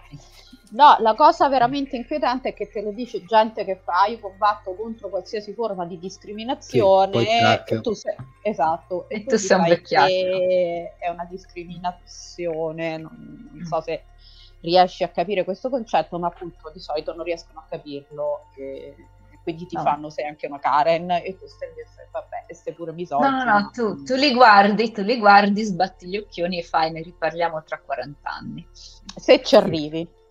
Esatto. Io ci aggiungo anche se ci arrivi. se ci no, arrivano no, se, loro. Se ci arrivano loro, sì, sì, ne riparliamo tra 40 anni se ci arrivi. Ah, Comunque vabbè. vince vince Cuni che dice la nostra generazione è di Doomer, eh, dal Doom il mm. videogioco. In effetti non l'ho sentita, se è suo originale è veramente da applauso. Esatto. Allora, un altro, comunque, un'altra obiezione al wokismo che è meno appunto che è più importante e non è ecco. scriteriata. Diciamo l'enfasi sempre portata da questo, questa idea del, della politica basata sull'identità, sull'approccio identitario, è che spesso si prende si, la posizione di vittima che è una posizione spiacevole perché fra l'altro paralizza l'azione perché alla fine è solo negativa, tipo ah, come sto male, però cosa facciamo? Esprimo eh, il mio stare male eh, dicendo che ah, mi offendi, eh, mi sento eh, distress. Triggera- triggerato, sì, mi sento triggerato, triggerato. mi sento triggerato, mi sento oppresso, eh, vengono le ansie. Allora, da una parte il, il trigger è, è, era usato per la sindrome traumatica da stress, che è una malattia vera. E quindi usarlo così è come dire a uno che ha la depressione, su, su, tirati un po' su, cosa c'hai? Sì, Oggi sì, sei sì. triste. Dai, okay. sorridi, sorridi un po', mentre invece... Eh, sì. Quindi quello magari si parla di questo, questo è ab- abilismo. Quindi sminuire eh, i problemi di handicap, malattia mentale, eccetera, eccetera. Eh, e in più non produce niente, perché se tutti ci offendiamo alla fine non facciamo più nulla. Eh, e può essere fatto in buona fede, perché per esempio effettivamente io avevo detto guardate Mouse è agghiacciante, eh, però da qui a dire mi sembra che una ho sentito l'ultima eh, volevano non leggere il grande Gatsby perché ci sono delle scene deprimenti e finisce male. L'ho spoilerato. Vabbè. Esatto, cioè spoilerato il grande so, Gatsby. Non so quanto, al, alcune di queste, bisogna stare attenti, sono leggende metropolitane a volte, bisogna guardarci, non ho avuto il tempo di verificarla. No, perché poi sono vere. Alc- sì, però c'è anche il governatore De Santis che ne mette in giro parecchie, diciamo, quindi bisogna riuscire a districarsi. Comunque il problema dei trigger warnings è che rendono, che banalizzano una cosa che dovrebbe essere seria eh, e che eh, spesso sono fatti praticamente per... diventa una censura. Quindi l'ironia è che sia i woke che gli anti-woke si fanno una censura dove censurano Mouse per un motivo, ma poi censurano, che ne so, Amleto perché alla fine è tristissimo perché muoiono tutti. Spoilerato anche Amleto. Esatto, sì, io non lo so dove finiremo, eh. Eh, scusate. Dice Tiera che quella di Gatsby l'ha letta personalmente. Sì, mi pare che avevano cambiato il finale, cioè che non gli tornavano il finale perché l'avevano cambiato per renderlo allegro. Non mi ricordo esattamente. Ma... Oh, Gesù lo crocefiggono. Scusate. No, allora i, i finali cambiati ci sono dall'Ottocento e il termine c'era un tizio che si chiama Baudelaire Lytton, Lytton Baudelaire da qui viene il termine Baudelaire, Baudelairizzazione, che vuol dire edulcoriamo il finale. Effettivamente hanno scritto un Amleto dove non muoiono tutti, uh, Amleto sposa Ofelia e va tutto benissimo. E per uso dei giovani, 1800 qualcosa. Ah, beh, quindi vedi, anche quella è una cosa che si sta inventando. Però forse era Romeo e Giulietta che non gli tornava il finale, gli avevano cambiato il finale. Perché appunto anche mm. lì muoiono tutti, invece dice, no, eh. Il discorso però è che la, esiste la versione riveduta e corretta, diciamo come esiste però anche la versione eh, accorciata e semplificata. Il problema sorge nel momento in cui tu mi dici che la tua versione riveduta e corretta o uh, accorciata e semplificata è l'unica versione che deve essere in commercio. Eh, the Original Klingon Edition come Star Trek 6. Esatto. Lo sapete che esiste, esiste, mi sono guardata l'Amleto in Klingon l'ho anche usato per un podcast dove l'ho fatto recitare a una mia amica che è attrice e questa si è imparata che, no, questa non sapeva, non sa il Klingon no. eh, però si è imparata tutto to be or not to be mm. eh, eroica sì, anche eh, perché poi B non c'è in Klingon, c'è tutta una storia strana su come tradurlo. E... Eh, sì, c'è, e c'è stata, se lo trovate su YouTube, c'è tutta la produzione, l'hanno prodotto, l'hanno tradotto e prodotto, è venuto anche molto bene, devo dire, eh, con tutti i cambiamenti dovuti al fatto che non ha senso perché dal punto di vista Klingon Amleto è un mollaccione. Eh, certo. eh, allora, allora sì. sono quasi alla fine. Beh, anche sì, Ophelia sarebbe... in realtà per essere una donna Klingon è veramente cioè, una mezza calzetta, dai. Eh. L'Amleto Klingon dura 5 minuti. Amleto prende una, un Kalashnikov. Prende, la baclette e si mette a Esatto, e poi scappa con Ofelia e si menano. Sì, Ok, Beh, vabbè, andiamo avanti che ci... Clean, sì, scusate.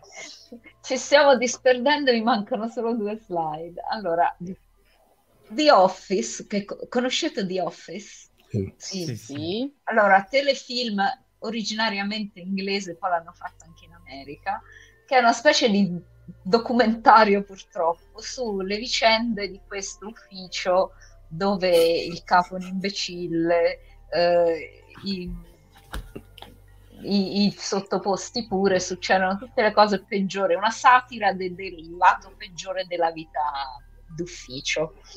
E eh, in questo episodio devono fare un sensitivity training perché recentemente c'è stata una serie di film, ehm, scusi, eh, scusate, di libri sulla fragilità bianca, sul fatto che i bianchi si offendono se si parla di razzismo, che hanno portato a tutta una serie di... Eh, l'hanno fatto anche a noi all'università, ci hanno fatto fare il sensitivity training, cioè ci hanno, fatto, ci hanno messo in una stanza e ci hanno fatto lezione su come non essere razzisti o, o isti, come essere woke praticamente, eh, con risultati però diciamo sia tragicomici guardatevela questa scena di Office USA col sensitivity training perché è veramente una cosa. Però nella vita reale non è così divertente perché è, c'è un possibile uso intimidatorio. Uh, ti, ti, manda il sensitivity training uh, se, mh, se, non ci vai sei un cattivo impiegato diventa una delle cose possibili che contribuiscono a farti essere cioè a, a mettere la, il tuo lavoro in pericolo e una cosa simile a questa è eh, la rappresentazione performativa posticcia. Questo è Google, eh, che, bello, che bello Pride. Pride è diventato un evento che era una manifestazione politica, è diventata una manifestazione eh, culturale eh, di, diverti- diciamo, di intrattenimento sponsorizzata da varie entità corporate che salgono sul carro, anzi sul, sulla float de, del vincitore e si attaccano per farsi pubblicità. Eh, allora, breve storia, scusa se ti interrompo, breve storia triste ma vera. Stavo parlando con, tra l'altro, persone di due associazioni diverse eh, in merito proprio al Pride e nella, quando era scoppiato il Covid ho detto ok non facciamo una manifestazione, non si può fare una manifestazione, facciamo praticamente un sit-in tutti a un metro e mezzo di distanza e mi hanno risposto da due associazioni diverse no perché la gente viene al Pride per ballare e non gli interessa altro, non verrebbe nessuno.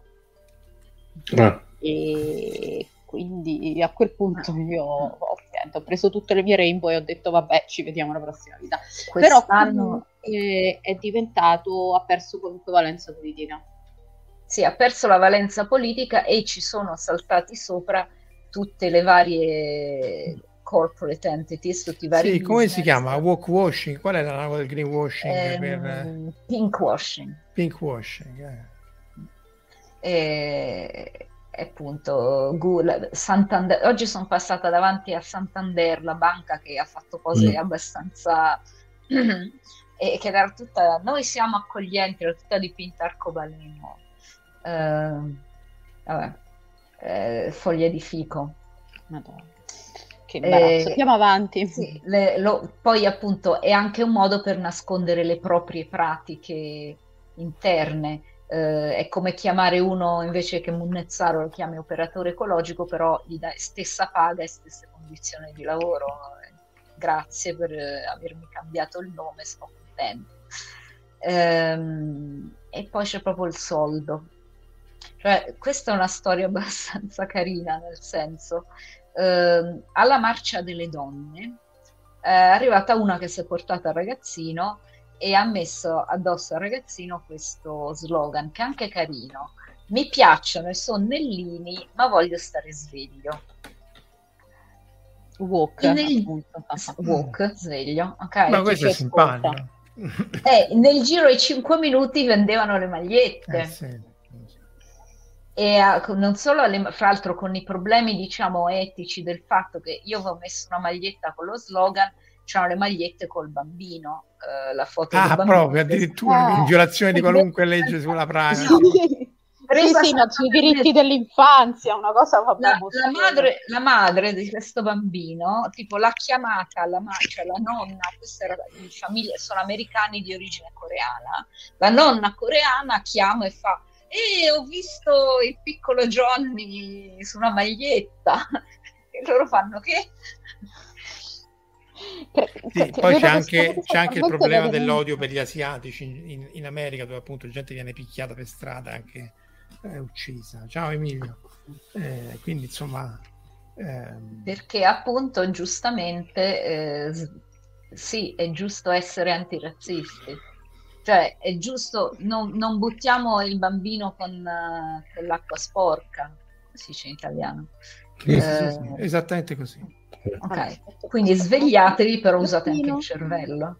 Aspetta, dobbiamo tirare su qualche big like. Ok, okay. Big like, il, il, gatto che dovrebbe essere qui chiaramente si è eclissato. No, questo, questo gatto sa che deve guadagnarsi i crocchini facendosi vedere. Ok, c'è una lunga Andiamo. storia di... Ok, eh, niente, sì, abbiamo sì. finito.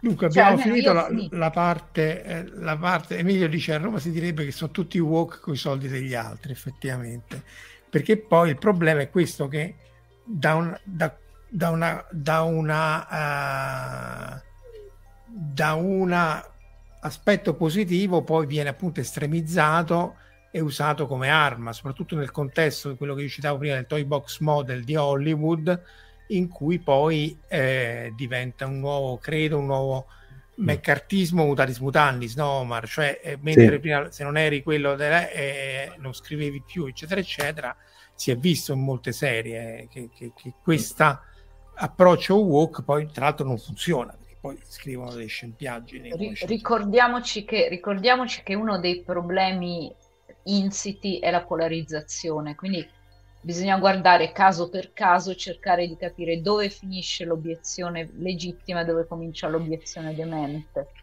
Purtroppo, perché è semplice poi appunto, in, cioè la, la cosa con inforconare il nemico è uno sport che può essere fatto da entrambi, però alla fine abbiamo tutti che sono inforconati, non è... Sì. Allora, il problema dal mio punto di vista è quando il... Allora, appunto, questo, ne so, uh, Discovery è una serie walk, però Star Trek Discovery viene considerata... Allora, se tu attacchi Discovery perché è scritta male, perché oggettivamente è una serie che fa schifo, non ti permettono di dire, di criticarla anche in maniera articolata e sensata dicendo no, Discovery non funziona perché A, B, C, D, F, G, H, perché essendo una serie che comunque ha la lista di spunta di tutto quello che è... Le checklist, sì. Eh, praticamente, ma proprio con la lista di spunta, diventa automaticamente, se tu la critichi, diventi omo, mm. lesbo, transfobico, razzista e quant'altrista che non viene neanche più in mente che cosa.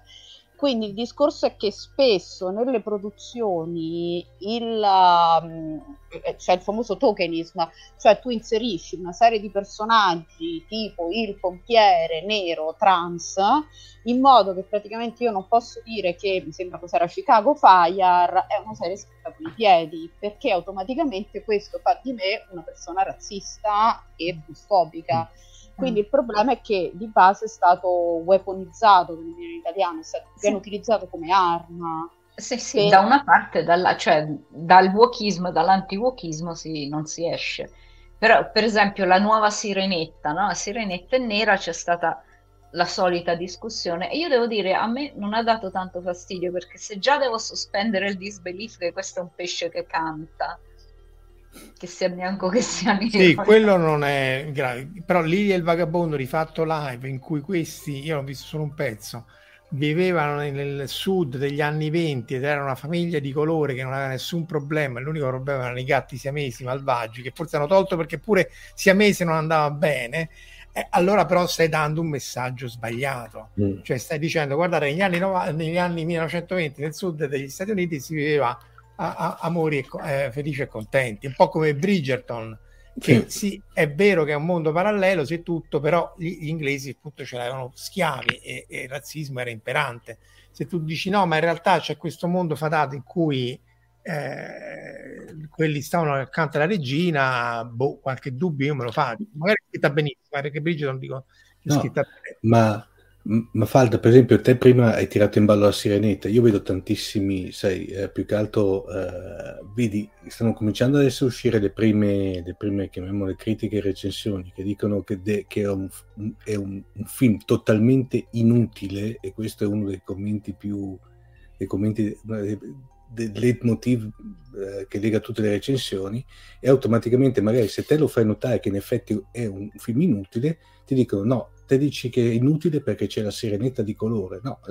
Cioè, è inutile perché, sì, sì, sì. è inutile perché è inutile, punto. Com'era, com'era, io mi ricordo ai tempi i Fantastici 4, la, l'ultima emanazione, che io praticamente ero andato a vederla al cinema era a livello della corazzata Cotionchi praticamente e quando l'ho un fatto fantastico notare... film la corazzata Cotionchi non cominciamo no quella era Cotionchi, Cotionchi ah. quella, di, di, quella di, di, di, Fantozzi che non era la Potionchi ma la Cotionchi okay. per, per, problemi di, diritti Copyright. e morale, e morale, e morale favola anche lì mi ha detto no no te eh, non ti è piaciuto perché c'è la, la torcia la torcia di, di colore, no? Dico, già lì, non so, mi evocava un po' il Ku Klux Klan, perché la torcia umana di colore praticamente, sai, si poteva leggere anche questa sotto, sotto questo messaggio. È un autogol esatto. no ma poi c'era, ma poi c'era, tutta la sottotrama del fatto che c'era la Susan Storm eh, che era la sorella che veniva fuori che era una eh, dei Balcani adottata cioè de- ma anche lì cioè, si vanno a complicare le cose quando non serve. Comunque anche lì... Già il ripeto, concetto di donna, anche in quelli originali però che la donna fosse invisibile. Eh? Sì. Sì, però quelli originali risalgono al... Eh, appunto, quando, cioè... quando hanno fatto gli anni... Eh, di quando sono penso... 61, 61 perché uno dei miei pezzi forti è di far vedere come lei, Susan Storm, convince Ben Grimm a andare nello spazio nonostante Ben Grimm dice guarda ci sono i raggi cosmici c'è la radiazione, è pericoloso. Lei che già stava con Mister Fantastic gli dice guarda, non vorrai mica che comunisti così ci rubassero il, il primato, mentre poi questo esce nel, nel febbraio, de, già Gagarin è andato nello spazio, esce nel febbraio 62 mm-hmm. e Gagarin è andato nell'aprile 61 e, e, la cosa più bella è che gli dice non sarai mica tu un codardo Ben Grimm. E lui dice richiamato nell'orgoglio maschile nessuno mi chiama un codardo andiamo è finita e come diventa tiramolla, vabbè. no, no, tiramolla è Mr. Fantastic, Ben Grimm è l'uomo roccia. Ah, eh. sì, la roccia, scusa. No. Vabbè, e a quel punto la sua virilità diventa inattaccabile. Perché... No, è inattaccabile conto... Cioè, quello conto... che voglio dire è che comunque i problemi nelle serie televisive o nel... i problemi nei media, a voglia. No, no, sì, poi dopo... Nel Sottoscrivo quello che diceva prima Verusca praticamente sul fatto di Discovery e anche l'idem come sopra. Te non puoi obiettare che c'è una, una, un, un, alto ufficiale della flotta stellare che più che piagni non sta, perché se te lo critichi ovviamente te non capisci, è inclusiva, oppure quella scena che sinceramente contro ogni logica narrativa e cosa del disabile sì. della sala ah, macchina. Sì, sì sì. disabile sulle rotelle logica. che va in giro contro ogni logica. E, Sulla nave di Lorca che insisto sì, durante una guerra intergalattica. Tra l'altro anche lì ti fa vedere come le cose siano fatte con l'accetta perché eh, Jordi Laforge che aveva il visore eh, si erano posti il problema, gli hanno detto vabbè ma mo la tecnologia può a, a arrivare al punto che ti metti gli occhi e eh, ne avevano parlato con le, l'associazione appunto di non vedenti, hanno detto no ma lasciatelo così perché a noi, perché poi c'è questo aspetto, cioè effettivamente per le minoranze trovarsi rappresentata con la Barbie nei film, eccetera, eccetera, in un contesto che era sempre eh, bianco, white, male, eccetera, eccetera, è una cosa buona. Però i personaggi devono essere scritti bene. Il problema non è tanto che io ci, che faccio la checklist, è che la checklist è fatta da autori, da autori che sono messi lì dentro loro con la checklist e che non sanno scrivere. Eh, io cito sempre, anzi, vediamo se riesco a farlo vedere tra le varie cose fuori della fantascienza, um, Brooklyn Nine-Nine, che se non l'avete visto andate a vedere, è una serie e mm. molto molto bella, scritta bene, umoristica, in cui il protagonista, vabbè, il protagonista è lui, ma insomma il coprotagonista che è il capo della polizia è di colore e gay. E le scene più divertenti sono tra lui e il marito, che tra l'altro lavora nel dipartimento di lettere di non so che università, tutti uomini tutto in un pezzo e sono spassosissime perché sono scritte benissimo. Anche lei poi, sempre spoiler, ma abbiate pazienza, si scopre eh, bisessuale alla, avanti, ma di nuovo non con lo stampino, a seguito tutta una serie di azioni, così come anche Ivanova eh, eh in, in, in, Babylon 5, che Omar c'è anche la maglietta, si eh, mostra bisessuale a un certo punto quando va con Tania Winters, tutte cose fatte negli anni, negli anni 90, sempre Babylon 5 Delenn doveva partire con una voce maschile, con un trucco che la faceva sembrare un uomo e nella seconda stagione diventare donna e poi si sposava con Sheridan. Però non ci sono riusciti per motivi tecnici del trucco e degli effetti speciali.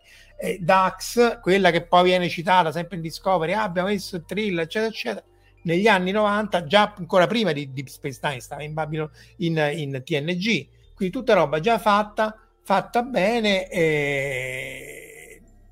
non, non vedo perché poi devono riscoprire l'acqua calda eh, perché poi non lo sanno, cioè paradossalmente, no? correggetemi se sbaglio, ma tutti questi poi si credono veramente di averla riscoperta l'acqua calda, non fanno neanche finta di ignorare il progresso, fanno, dicono, eh, noi ci abbiamo messo il primo personaggio che era gender fluid in Discovery, Omar, che cos'era quello scelta?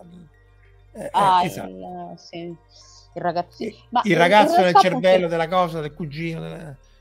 Ma infatti il problema era quello che appunto stavamo dicendo prima, nel senso che gente appunto come me fa ma questa cosa era già stata fatta, quindi viene anche è creato per l'appunto artificialmente questo appunto questo boomerismo, diciamo, cioè questa idea che la generazione precedente non uh, appunto stessero tutti lì, fossero conservatori, eccetera, eccetera. Quando noi stavamo lì abbiamo visto Taxi, abbiamo detto Bonno, ok, chi se ne importa. Mm.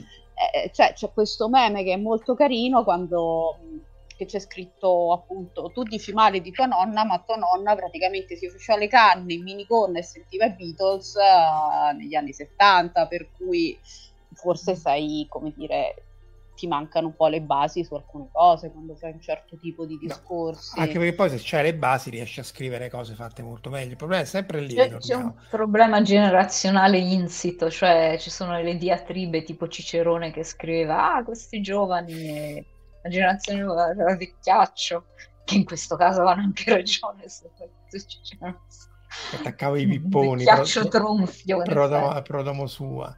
Però resta Però... il fatto che poi uno, se, cioè noi ci siamo andati a leggere roba che è scritta e uscita prima che noi nascessimo. Io non dico che uno si deve leggere tutto perché poi, cioè, però almeno le basi, salle, appunto. Uh, Blazing Saddles cita, cita il De Salvo. Eh, tra l'altro, scusa, anche... possiamo un attimo far fuori un paio di commenti? Sì, sì, no, non so, come, non so, come, farli. Sì, sì, sì, infatti, non so Grazie. come toglierli, però non li faccio vedere. Okay, eh, sì, tra l'altro, in questo contesto, onestamente, eh, eviterei. Capisco sì. tutto, ma eh, non mm. Eh, pro- proprio tra l'altro nella, nella live sul, sul Walk e Company, insomma, eviterei. Capisco sì, che magari eh. sono fatti anche in, in, buona, in buona fede, ma insomma eh, semmai fate i esatto. complimenti al fatto che hanno un, un, un, delle competenze che a noi e Omar, eh, vabbè, è facile, mm, mm, ma ci fanno impallidire, ovviamente. Sì. No, non so come si chiamavano competenze, vabbè. Sì, eh, no, battuta autosessista. Perché... No, no, no, tutta, tutta sta roba qua a noi manca completamente, bisogna stare, tra l'altro, essendo un argomento molto complesso, appunto è polarizzato, anche prima c'era, c'era un altro che, che chiedeva, sì, ma la professoressa è a favore o contro il walk? E allora adesso forse te, ti posso rigirare la domanda, adesso la vado a ricercare, però allora, la domanda era quella. Quando in accademia, quando nell'ambiente accademico ti chiedono qualcosa, la risposta standard è dipende. Nella, nelle discipline umanistiche perché le cose sono complicate e se tu fai una domanda ti parte praticamente attenzione a quando fai le domande perché ti rispondono per 20 minuti di fila perché era part- tutta questa cosa di due ore, non so quanto abbiamo parlato, era partita da ma cosa ne pensi? Ci fai due cose su walk. Non è facile, cioè non ha senso forse chiedersi che cos'è il walk eh, non ha senso di, di, diciamo di definirlo come buono, come cattivo, è più importante vedere cosa fa il walk, cioè che effetti ha. E, e quindi è, è, una domanda che ha, mm, è, è, interessante, ma è meno interessante di cosa succede. Io sono curiosa di vedere i, gli effetti del woke o dell'anti-woke, piuttosto che decidere sì o no, o che cos'è, perché poi l'idea del significante assoluto che non vuol dire più niente. Eh sì, perché oramai è usato quasi più come arma negativa, anche da quelli che insomma sono appassionati di Star Trek, Guerre Stellari, eccetera, eccetera, che certo non può chiamare eh, trampiani, però si schierano quasi, si polarizzano in quella direzione contro Kathleen Kennedy e tutta la parte di Hollywood, che, che è un sottoinsieme, eh, perché altrove muoiono, però rimane il fatto che ti dicono, vabbè, però eh, di fronte a questi scempi di Discovery, eh, Doctor Who, Guerre Stellari, eh, insomma, Indiana Jones 5, ragazzi, eh, Omar, Indiana Jones 5 che ti hanno censurato pure il, il commento. Infatti prima c'era, c'era, Mauro M che diceva uh, parlate di Kathleen eh, Kennedy, Kennedy. Sì, sì, io non, non, posso parlare di Kathleen Non può parlare perché la, lo, lo, censuro io. Mi spiace aver dovuto censurare gli altri commenti, ma insomma abbiate pazienza. Però Verusco, tu avevi citato su Telegram l'acqua razzista. Che, l'acqua che razzista è... Eh.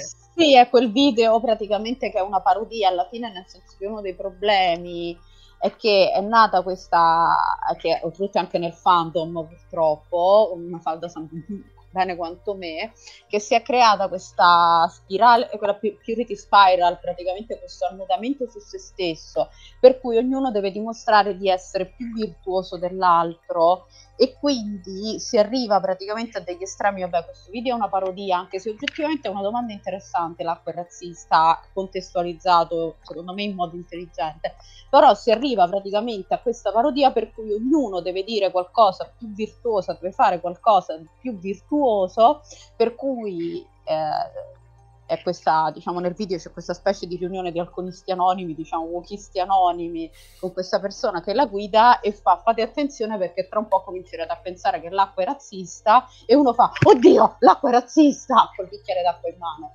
Mm, Beh, allora, però, però, io sono andato a studiare l'acqua razzista, in realtà viene fuori che negli Stati Uniti l'acqua è razzista. L'acqua è razzista, sì, esatto, perché no, poi alla fine... No, ma perché, no, perché poi uno dice, i, i, i, ragazzi di colore hanno tre volte la probabilità di morire affogati dei ragazzi bianchi, perché o non possono andare nelle piscine dove sono controllati o vanno nei posti dove sono inquinati, eccetera, eccetera, ma resta il fatto che la mortalità dei ragazzi di colore nell'acqua è tre volte quella dei bianchi. Quindi poi uno ce l'ha con Kathleen Kennedy, si ferma per quello. Ma da un lato c'è quello e dall'altro c'è che l'accesso all'acqua, che è un altro problema sì, incredibile. Infatti. E nelle comunità di, di afroamericane, no, tu l'acqua ce l'hai inquinata, come quella, la cittadina di, di, di Michael Moore, come si chiama? Uh, Flint. Flint. Cioè, a me queste cose veramente lasciano, cioè, stupito basito F4, perché nel senso che tu dici se io scrivessi un racconto di fantascienza in cui l'acqua, tu l'acqua ce l'ha, non c- cioè sarebbe un po' stiracchiato, se fa, ma è stiracchiato.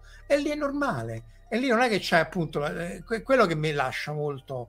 Eh, Beh, ma tu penso semplicemente... I deserti del cibo lo sai, no? Ci sono delle zone deprivate dell'America dove, per esempio, in, nelle comunità mh, eh, dice, dei Native Americans, eh, dove... americani.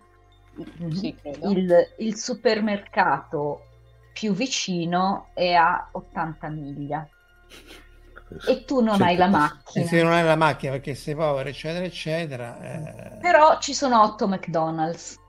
E poi, fra l'altro, ti, anche, ti devi anche sentire predicozzo che ah, voi siete grassi. La stessa cosa sta succedendo con il riscaldamento globale. Le zone in cui abitano soprattutto popolazioni afroamericane sono quelle più cementate e quelle dove non ci sono tanti condizionatori d'aria, dove non ci sono alberi per le strade. Quindi praticamente la popolazione più povera eh, si ritrova in un fornello eh, dove la gente comincia letteralmente a morire di caldo quando Beh, il coso, la lampadina bagnata però penso semplicemente all'accesso all'acqua potabile, cioè noi comunque appunto in Europa hai accesso all'acqua potabile, cioè ci sono appunto dei posti dove bisogna fare la raccolta fondi per andare a scavare il pozzo al famoso sì, sì, sì, villaggetto africano dello stereotipo, quindi sì, l'acqua è razzista, incredibilmente. Eh, eh, mm. Tra Comunque l'altro... la... Mm. Vai, vai, scusa, scusa. La tattica del, del, circolo del serpente che si morde la coda, una tattica situazionista, cioè gruppi partiti negli anni 70 dicendo noi lottiamo il sistema essendo ironici e facendo diciamo delle parodie. Però cosa succede? Che poi la parodia viene fatta, la parodia, la parodia della parodia al mom- e ritorni al momento originale. Eh, Oppure c'è chi prende sul serio la parodia eh sì, quindi poi fa ah, la, eh, e poi fa la parodia, la parodia della parodia, ti annodi su te stesso. E ritorna al punto di partenza. Grande Star, Starship Troopers che avevamo citato l'altra volta, in cui i, i, nazisti dell'Olanda, non mi ricordo di che paese nord europeo, pensava che fosse vero e non una parodia. Ma tutti i critici, che quello mi lascia ancora stupito. Cioè, ma sei un critico cinematografico non capisce che quel film è una parodia. Però è così. Lo stesso la vita di Brian, no? di questi giorni, la polemica di questi giorni è che c'è tutto un, un estratto, un, cioè un brano. Sì dalla vita di Brian eh, su, appunto contro eh, il... da noi è Brian di Nazareth sì scusa da Brian di Nazareth eh, contro appunto questo uno dei, dei, dei, dei, seguaci di Brian che voleva eh, diventare eh, mamma pur essendo uomo che è chiaramente comico in un contesto tra l'altro di un film Loretta esatto. è Loretta che, che tra l'altro è un film che al tempo anche lì non fu capito perché c'è tutto un dialogo tra John Cleese e uno degli arcivescovi de, de, della Chiesa anglicana eh, in cui John Cleese dice ma guardate che non è un film contro i cattolici, è un film contro i dogmi, che secondo me è una cosa ovvia, cioè vedendo quel film è ovvio che è, non è contro la religione, ma contro i dogmi della religione, perché dicevo da bambino mi dicevano è così perché è così e tu dici ma perché deve essere così? E, e quindi è chiaro che se ancora non riescono a capire quando le parodie, lo, lo scherzo e la cosa e, e il film che mi iniziano ad andare al cinema di domenica pomeriggio. C'è anche Alberto Liva, ciao.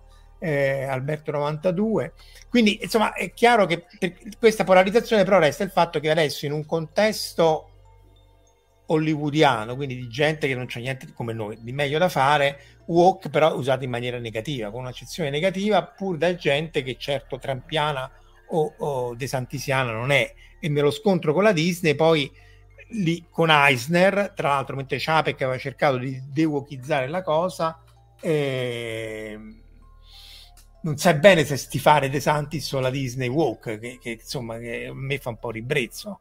Però no, la Disney stesso, comunque eh. è l'impero del male, la Disney no, la Disney non è accettabile di fare Disney. E allora ti, ti fide Santis, allora, però... De Santis. Ah, no, De non ti fide Santis.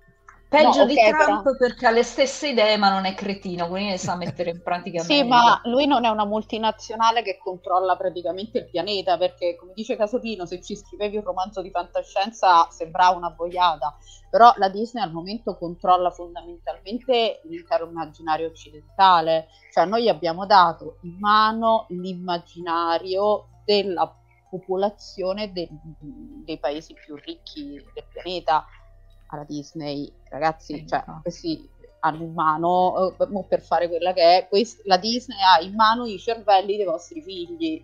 Sì, e partoriscono cose come Indiana Jones 5, 7, 8, 9, perché poi il problema è quello, perché poi fa- scrivete le cose scritte bene. Preparatevi. Eh. Almeno Preparatevi. E poi di nuovo dici no, non mi frega niente, lo voglio fare così perché il tokenismo eccetera eccetera. Però io ricordo sempre che Guerre Stellari 7, se di Guerre Stellari si può passare, eh, parlare e ha fatto 2 miliardi di dollari e Guerre Stellari 9 ne ha fatto uno. Allora io manco lo so come si fa a perdere un miliardo di dollari, non so neanche come si scrive un miliardo di dollari. Quindi voglio dire, eh, Brian di Nazareth è un film di fantascienza, sì, c'è tutto il pezzo con le astronavi, tra l'altro, in Brian di Nazareth. Esatto, dice...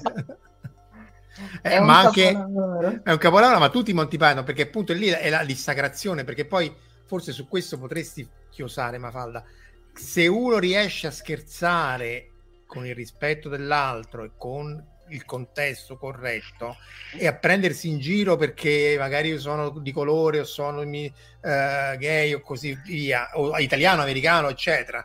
Eh, allora sì che sei nel caso del mainstream. Se tu certe parole non le puoi usare perché sono tabù, uno, non quelle più offensive in assoluto, eh, perché sono tabù, trigger warning e così via, allora stai in, in qualche maniera censurando, come erano censurati alcuni ideogrammi al tempo della Cina antica, che certi ideogrammi erano quelli dell'imperatore, non si potevano fare o dovevi omettere l'ultimo trattino. Eh... Cioè, l'ironia del, della censura incrociata da una parte De Santis vuole censurare Maus, dall'altra magari lo studente che vuole censurare, boh, non so, Amleto. C'è Harry un Potter. piccolo dettaglio che c'è una differenza, cioè non è even playing field, cioè a livello di, a livello di potere lo studente, cioè per quanto gli studenti a volte sembra che, cioè, ah, non è semplice gestire lo studente in questo momento dal punto di vista de- dell'universitario, comunque alla fine il governatore della California ha più potere di quattro studenti, insomma. E sì, la, il, l'umorismo, eccetera, a parte casi in cui c'è poco da ridere, però l'umorismo può essere, qualcuno l'ha detto, un'arma dissacrante che invece aiuta a, a sfatare i pregiudizi. Eh, o comunque, se questo è un uomo, per esempio, di, di, di Levi, secondo me è, è, scritto, parte tutto con una vena di umorismo eh, che, che ovviamente non è che ti fa ridere, ma c'è quell'umorismo che in qualche modo dice sì, però nonostante tutta la follia, è proprio la follia che quasi diventa comica, perché è anche lì una situazione talmente allucinante e un umorismo che è una, non una speranza, insomma, un, un qualcosa che per esempio Vonnegut non aveva. Vonnegut con eh, Slaughterhouse F- F- F- 13, che è quello del bombardamento di Dresde, tutti i libri, c'è una tristezza, 13. è Battatoio 13, una, una tristezza eh, cosmica, quasi come l'orrore cosmico. Levi con, eh, anche quando poi, com'è la tregua, quando tornano a casa, fanno i giri pazzeschi, le galline, eccetera. Eh, eh, non, appunto non è un libro comico, però è un libro che ha un, un umorismo su cui lui si può permettere certo. di scherzare su quegli argomenti allucinanti. Eh, il walk purtroppo risente, risente, del puritanesimo americano che si prende sempre molto sul serio, sì. e, sempre earnest, e il senso dell'umorismo è visto, l'ironia è sospetta, diciamo, questo è una, è una, cosa che si innesta su un'altra cosa.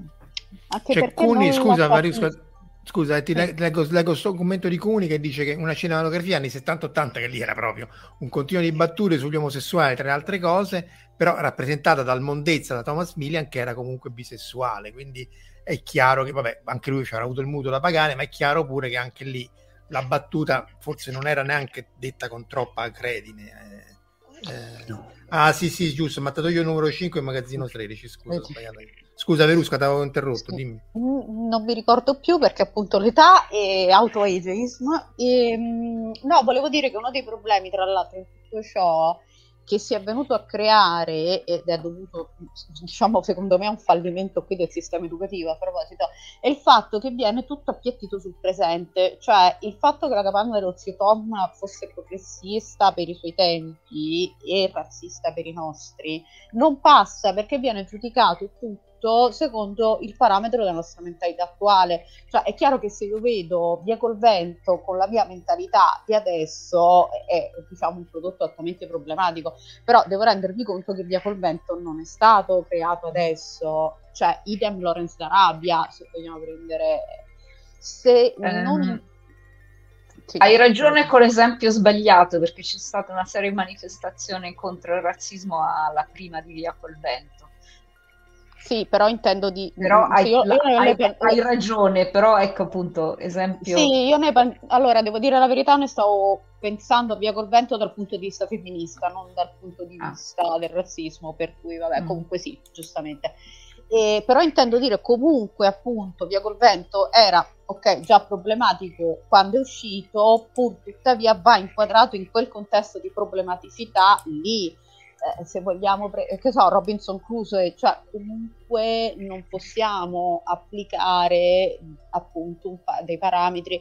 Io ho visto praticamente delle critiche a Star Trek TOS, quindi la serie originale, che viene praticamente accusata di misoginia perché le donne avevano la miniconna come uniforme e nessuno a questa gente gli ha spiegato che ai tempi la miniconna era l'idea che la donna fosse liberata e non doveva andare in mm. giro con il gonnellone. Eh, tu devi capire che in quel momento la minigonna era un'altra cosa. Così come praticamente c'è un episodio di uh, eh, TNG The Next Generation dove c'è la dottoressa Pulaski che fa ma certo che i padri possono assistere al parto. E qualcuno sotto ha scritto ah vedi com'è eteronormativa? Perché ha detto i padri e metti che invece è una coppia lesbica? E tu fai Gesù mio questa serie è stata scritta in un momento in cui gli uomini erano fuori dalle sale operatorie cioè dalla, dalla sala parto. Devi capire che ai tempi la posizione progressista era l'uomo può entrare in sala parto se tu eh, ignori questa serie di cose, è chiaro che qualunque cosa, tranne la tua serietta stupida come Discovery, perché qui qualcuno odia Discovery, è, è, l'unico parametro in base al quale giudicare tutti gli altri e quindi mm. tutto il resto viene considerato mancante. Oltretutto c'è un problema di moralismo di fondo perché, faccio il pippone, scusate, c'è questa idea molto appunto puritana che le serie i prodotti dell'industria culturale devono darti una morale, cioè una storia non può essere solo una storia. E tu fai no, una storia può essere una storia, cioè una storia può non volerti insegnare nulla, può non doverti insegnare nulla, per cui non, uh, non puoi pensare appunto di uh, leggere James Bond pensando che James Bond ti deve insegnare una morale. La morale fai un sacco di soldi e fatti l'isola vulcanica con i missili nucleari. Vero, esatto, eh. esatto. L'isola ah. giapponese. Eh, che, che, vuoi di più dalla vita? Cioè, non, alla Elon Musk. Voglio dire, poi uno ci... può essere e ci va in giro con l'armatura da samurai facendo appropriazione culturale. Perfetto. Sì, ma poi c'è tutto il canale dell'appropriazione culturale perché io per esempio ho dei colleghi e degli amici che appunto che, che, che si vestono col kimono eccetera eccetera e vengono accusati di appropriazione culturale da, da, da, tra, tra, l'altro da gente che ha il DNA giapponese ma è sempre vissuta in California perché è figlia di, di persone immigrate al tempo quindi anche lì mo, eh, anche tutta la parte appunto del retconning qui citano Uh, i fucili di, di, di, di ET citano guerre stellari, eccetera, eccetera. È chiaro che andare a toccare i film e modificarli come hanno fatto Lucas e Spielberg, soprattutto Lucas, per adattarli ai, ai tempi attuali, one shot first e così via, è veramente una cosa. Credo la morale della storia era la filmation. Hanno cancellato le sigarette, in, non mi ricordo in che film eh. sono riusciti digitalmente a cancellare questi che non so, ogni volta che fumavano, non, non so come siano riusciti. Boh. Ehm, eh, credo che masticino la gomma, tipo, fanno delle cose. Sì, la fanno, fanno delle cose agghiaccianti. C'è però un, un, non voglio difendere la cosa, però in, nell'ambito anglosassone, specialmente in America, c'è una suscettibilità dovuta a, a i minstrel, non so come si traduce, i minstrel shows, cioè tutti quegli show dove i bianchi si dipingevano da neri sì. e facevano sì. i cretini in blackface, cioè, ed era è stato per diciamo la, la, pietra dello scandalo, quindi c'è una suscettibilità che a noi diciamo non sembra esagerata. Beh, anche perché quella risale al fatto che ai neri non era permesso di salire sul palco e quindi loro erano tra virgolette costretti a fare un po' come le donne venivano interpretate dagli uomini nei secoli passati perché non potevano salire sul palco. Ma Quindi il, quello... minstrel show, il minstrel show era di proposito degli show dove venivano mostrati i neri come cretini, mm-hmm. pigri, tutti i peggiori stereotipi razzisti.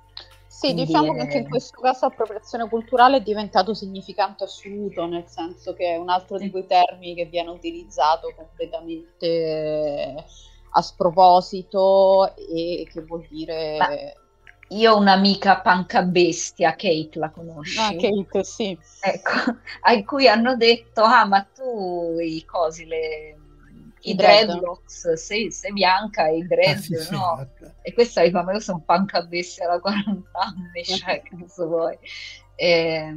Ma poi te lo dicesse uno magari che è di colore, eccetera, eccetera, è un cretino comunque, ma almeno ha un vago diritto rispetto a quelli, perché quelli per esempio che protestano di Apu, che è uno stereotipo dell'indiano, non sono gli indiani dell'India, sono questi che si ergono a paladini della libertà, i social justice warrior, che però appunto essendo un'ora e 53 eh, ne parliamo un'altra volta. Dovremmo farlo un'altra volta. Sì, eh, anche perché se compare un altro spammer nei commenti poi potrei rispondere in maniera appropriata. Io avevo messo nella scienza e nella fantascienza No, nella eh... scienza sì, perché nella scienza, cioè adesso quando tu fai un qualunque proposal, anche se vuoi andare a investigare il Big Bang, quindi quando c'erano solo stelle, solo fatte di idrogeno, devi dire qual è la parte di, di inclusività del tuo proposal.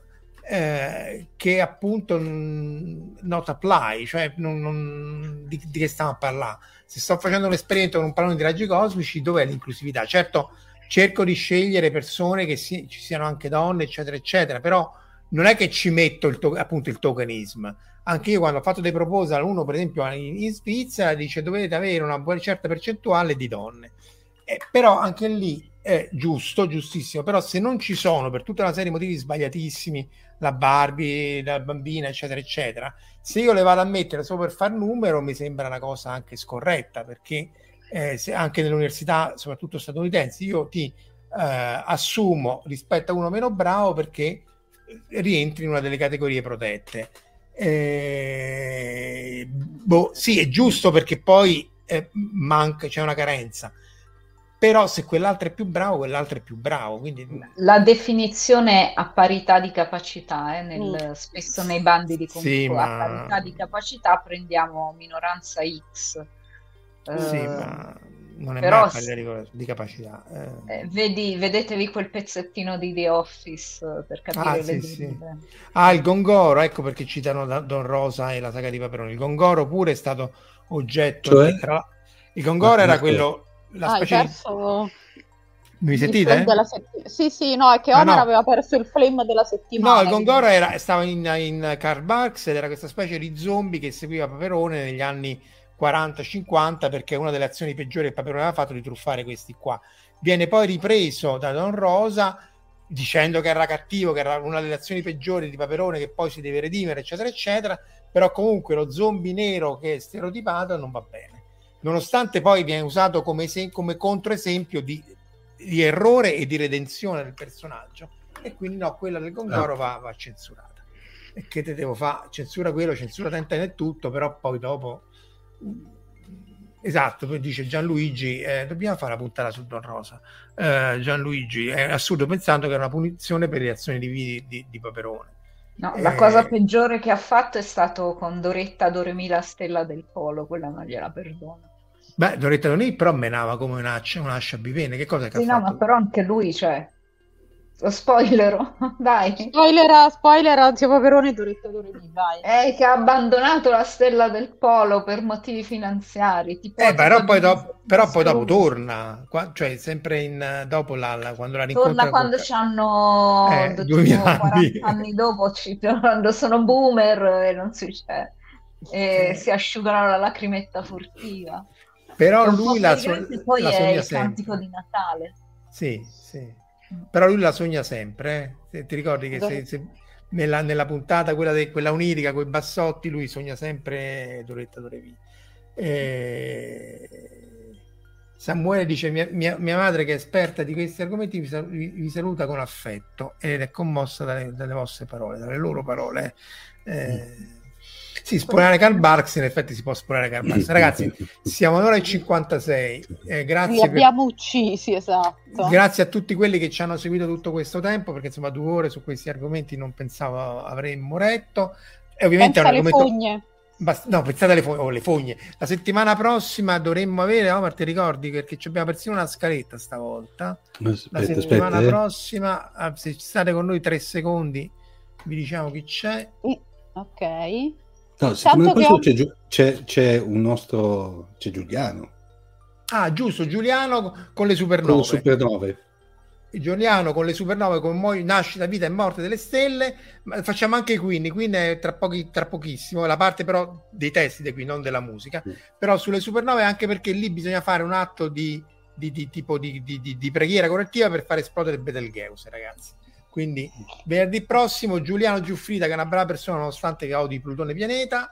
Eh, like, share, subscribe, Marco. Like, share, subscribe, non Giuliano, ma a me.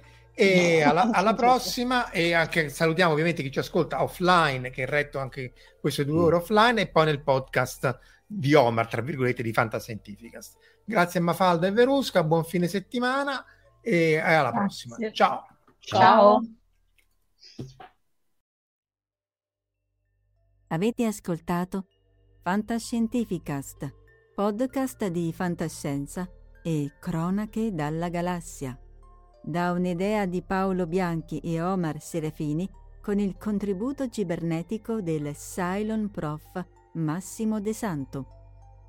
Potete seguirci ed interagire con noi sul nostro sito fantascientificast.com sul profilo Instagram Fantascientificast, sul canale Telegram Fantascientificast e sulla nostra community Telegram t.me slash fsc community.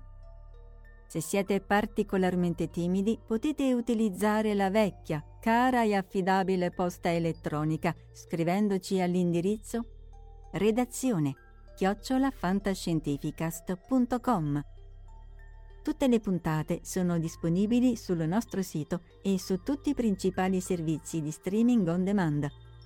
Se volete sostenere il nostro progetto offrendoci una birra rumulana o un gotto esplosivo pangalattico, troverete tutte le informazioni e modalità nell'apposita sezione del nostro sito. Il podcast ha carattere esclusivamente ricreativo e divulgativo. Non ha alcun scopo di lucro e viene diffuso gratuitamente. Fantascientificast è una produzione amatoriale. Non si intende infrangere alcun copyright, i cui diritti appartengono ai rispettivi detentori. Autorizzazione SIAE 5612I 5359. Nessun byte e nessun tribolo sono stati maltrattati durante la produzione di questo podcast. Val 9000 e l'equipaggio di Fantascientificast vi augurano lunga vita e prosperità e vi danno appuntamento al prossimo episodio lungo la rotta di Kessel. E ricordate, la fantascienza finge di guardare dentro il futuro, ma in realtà guarda il riflesso della verità che è davanti a noi.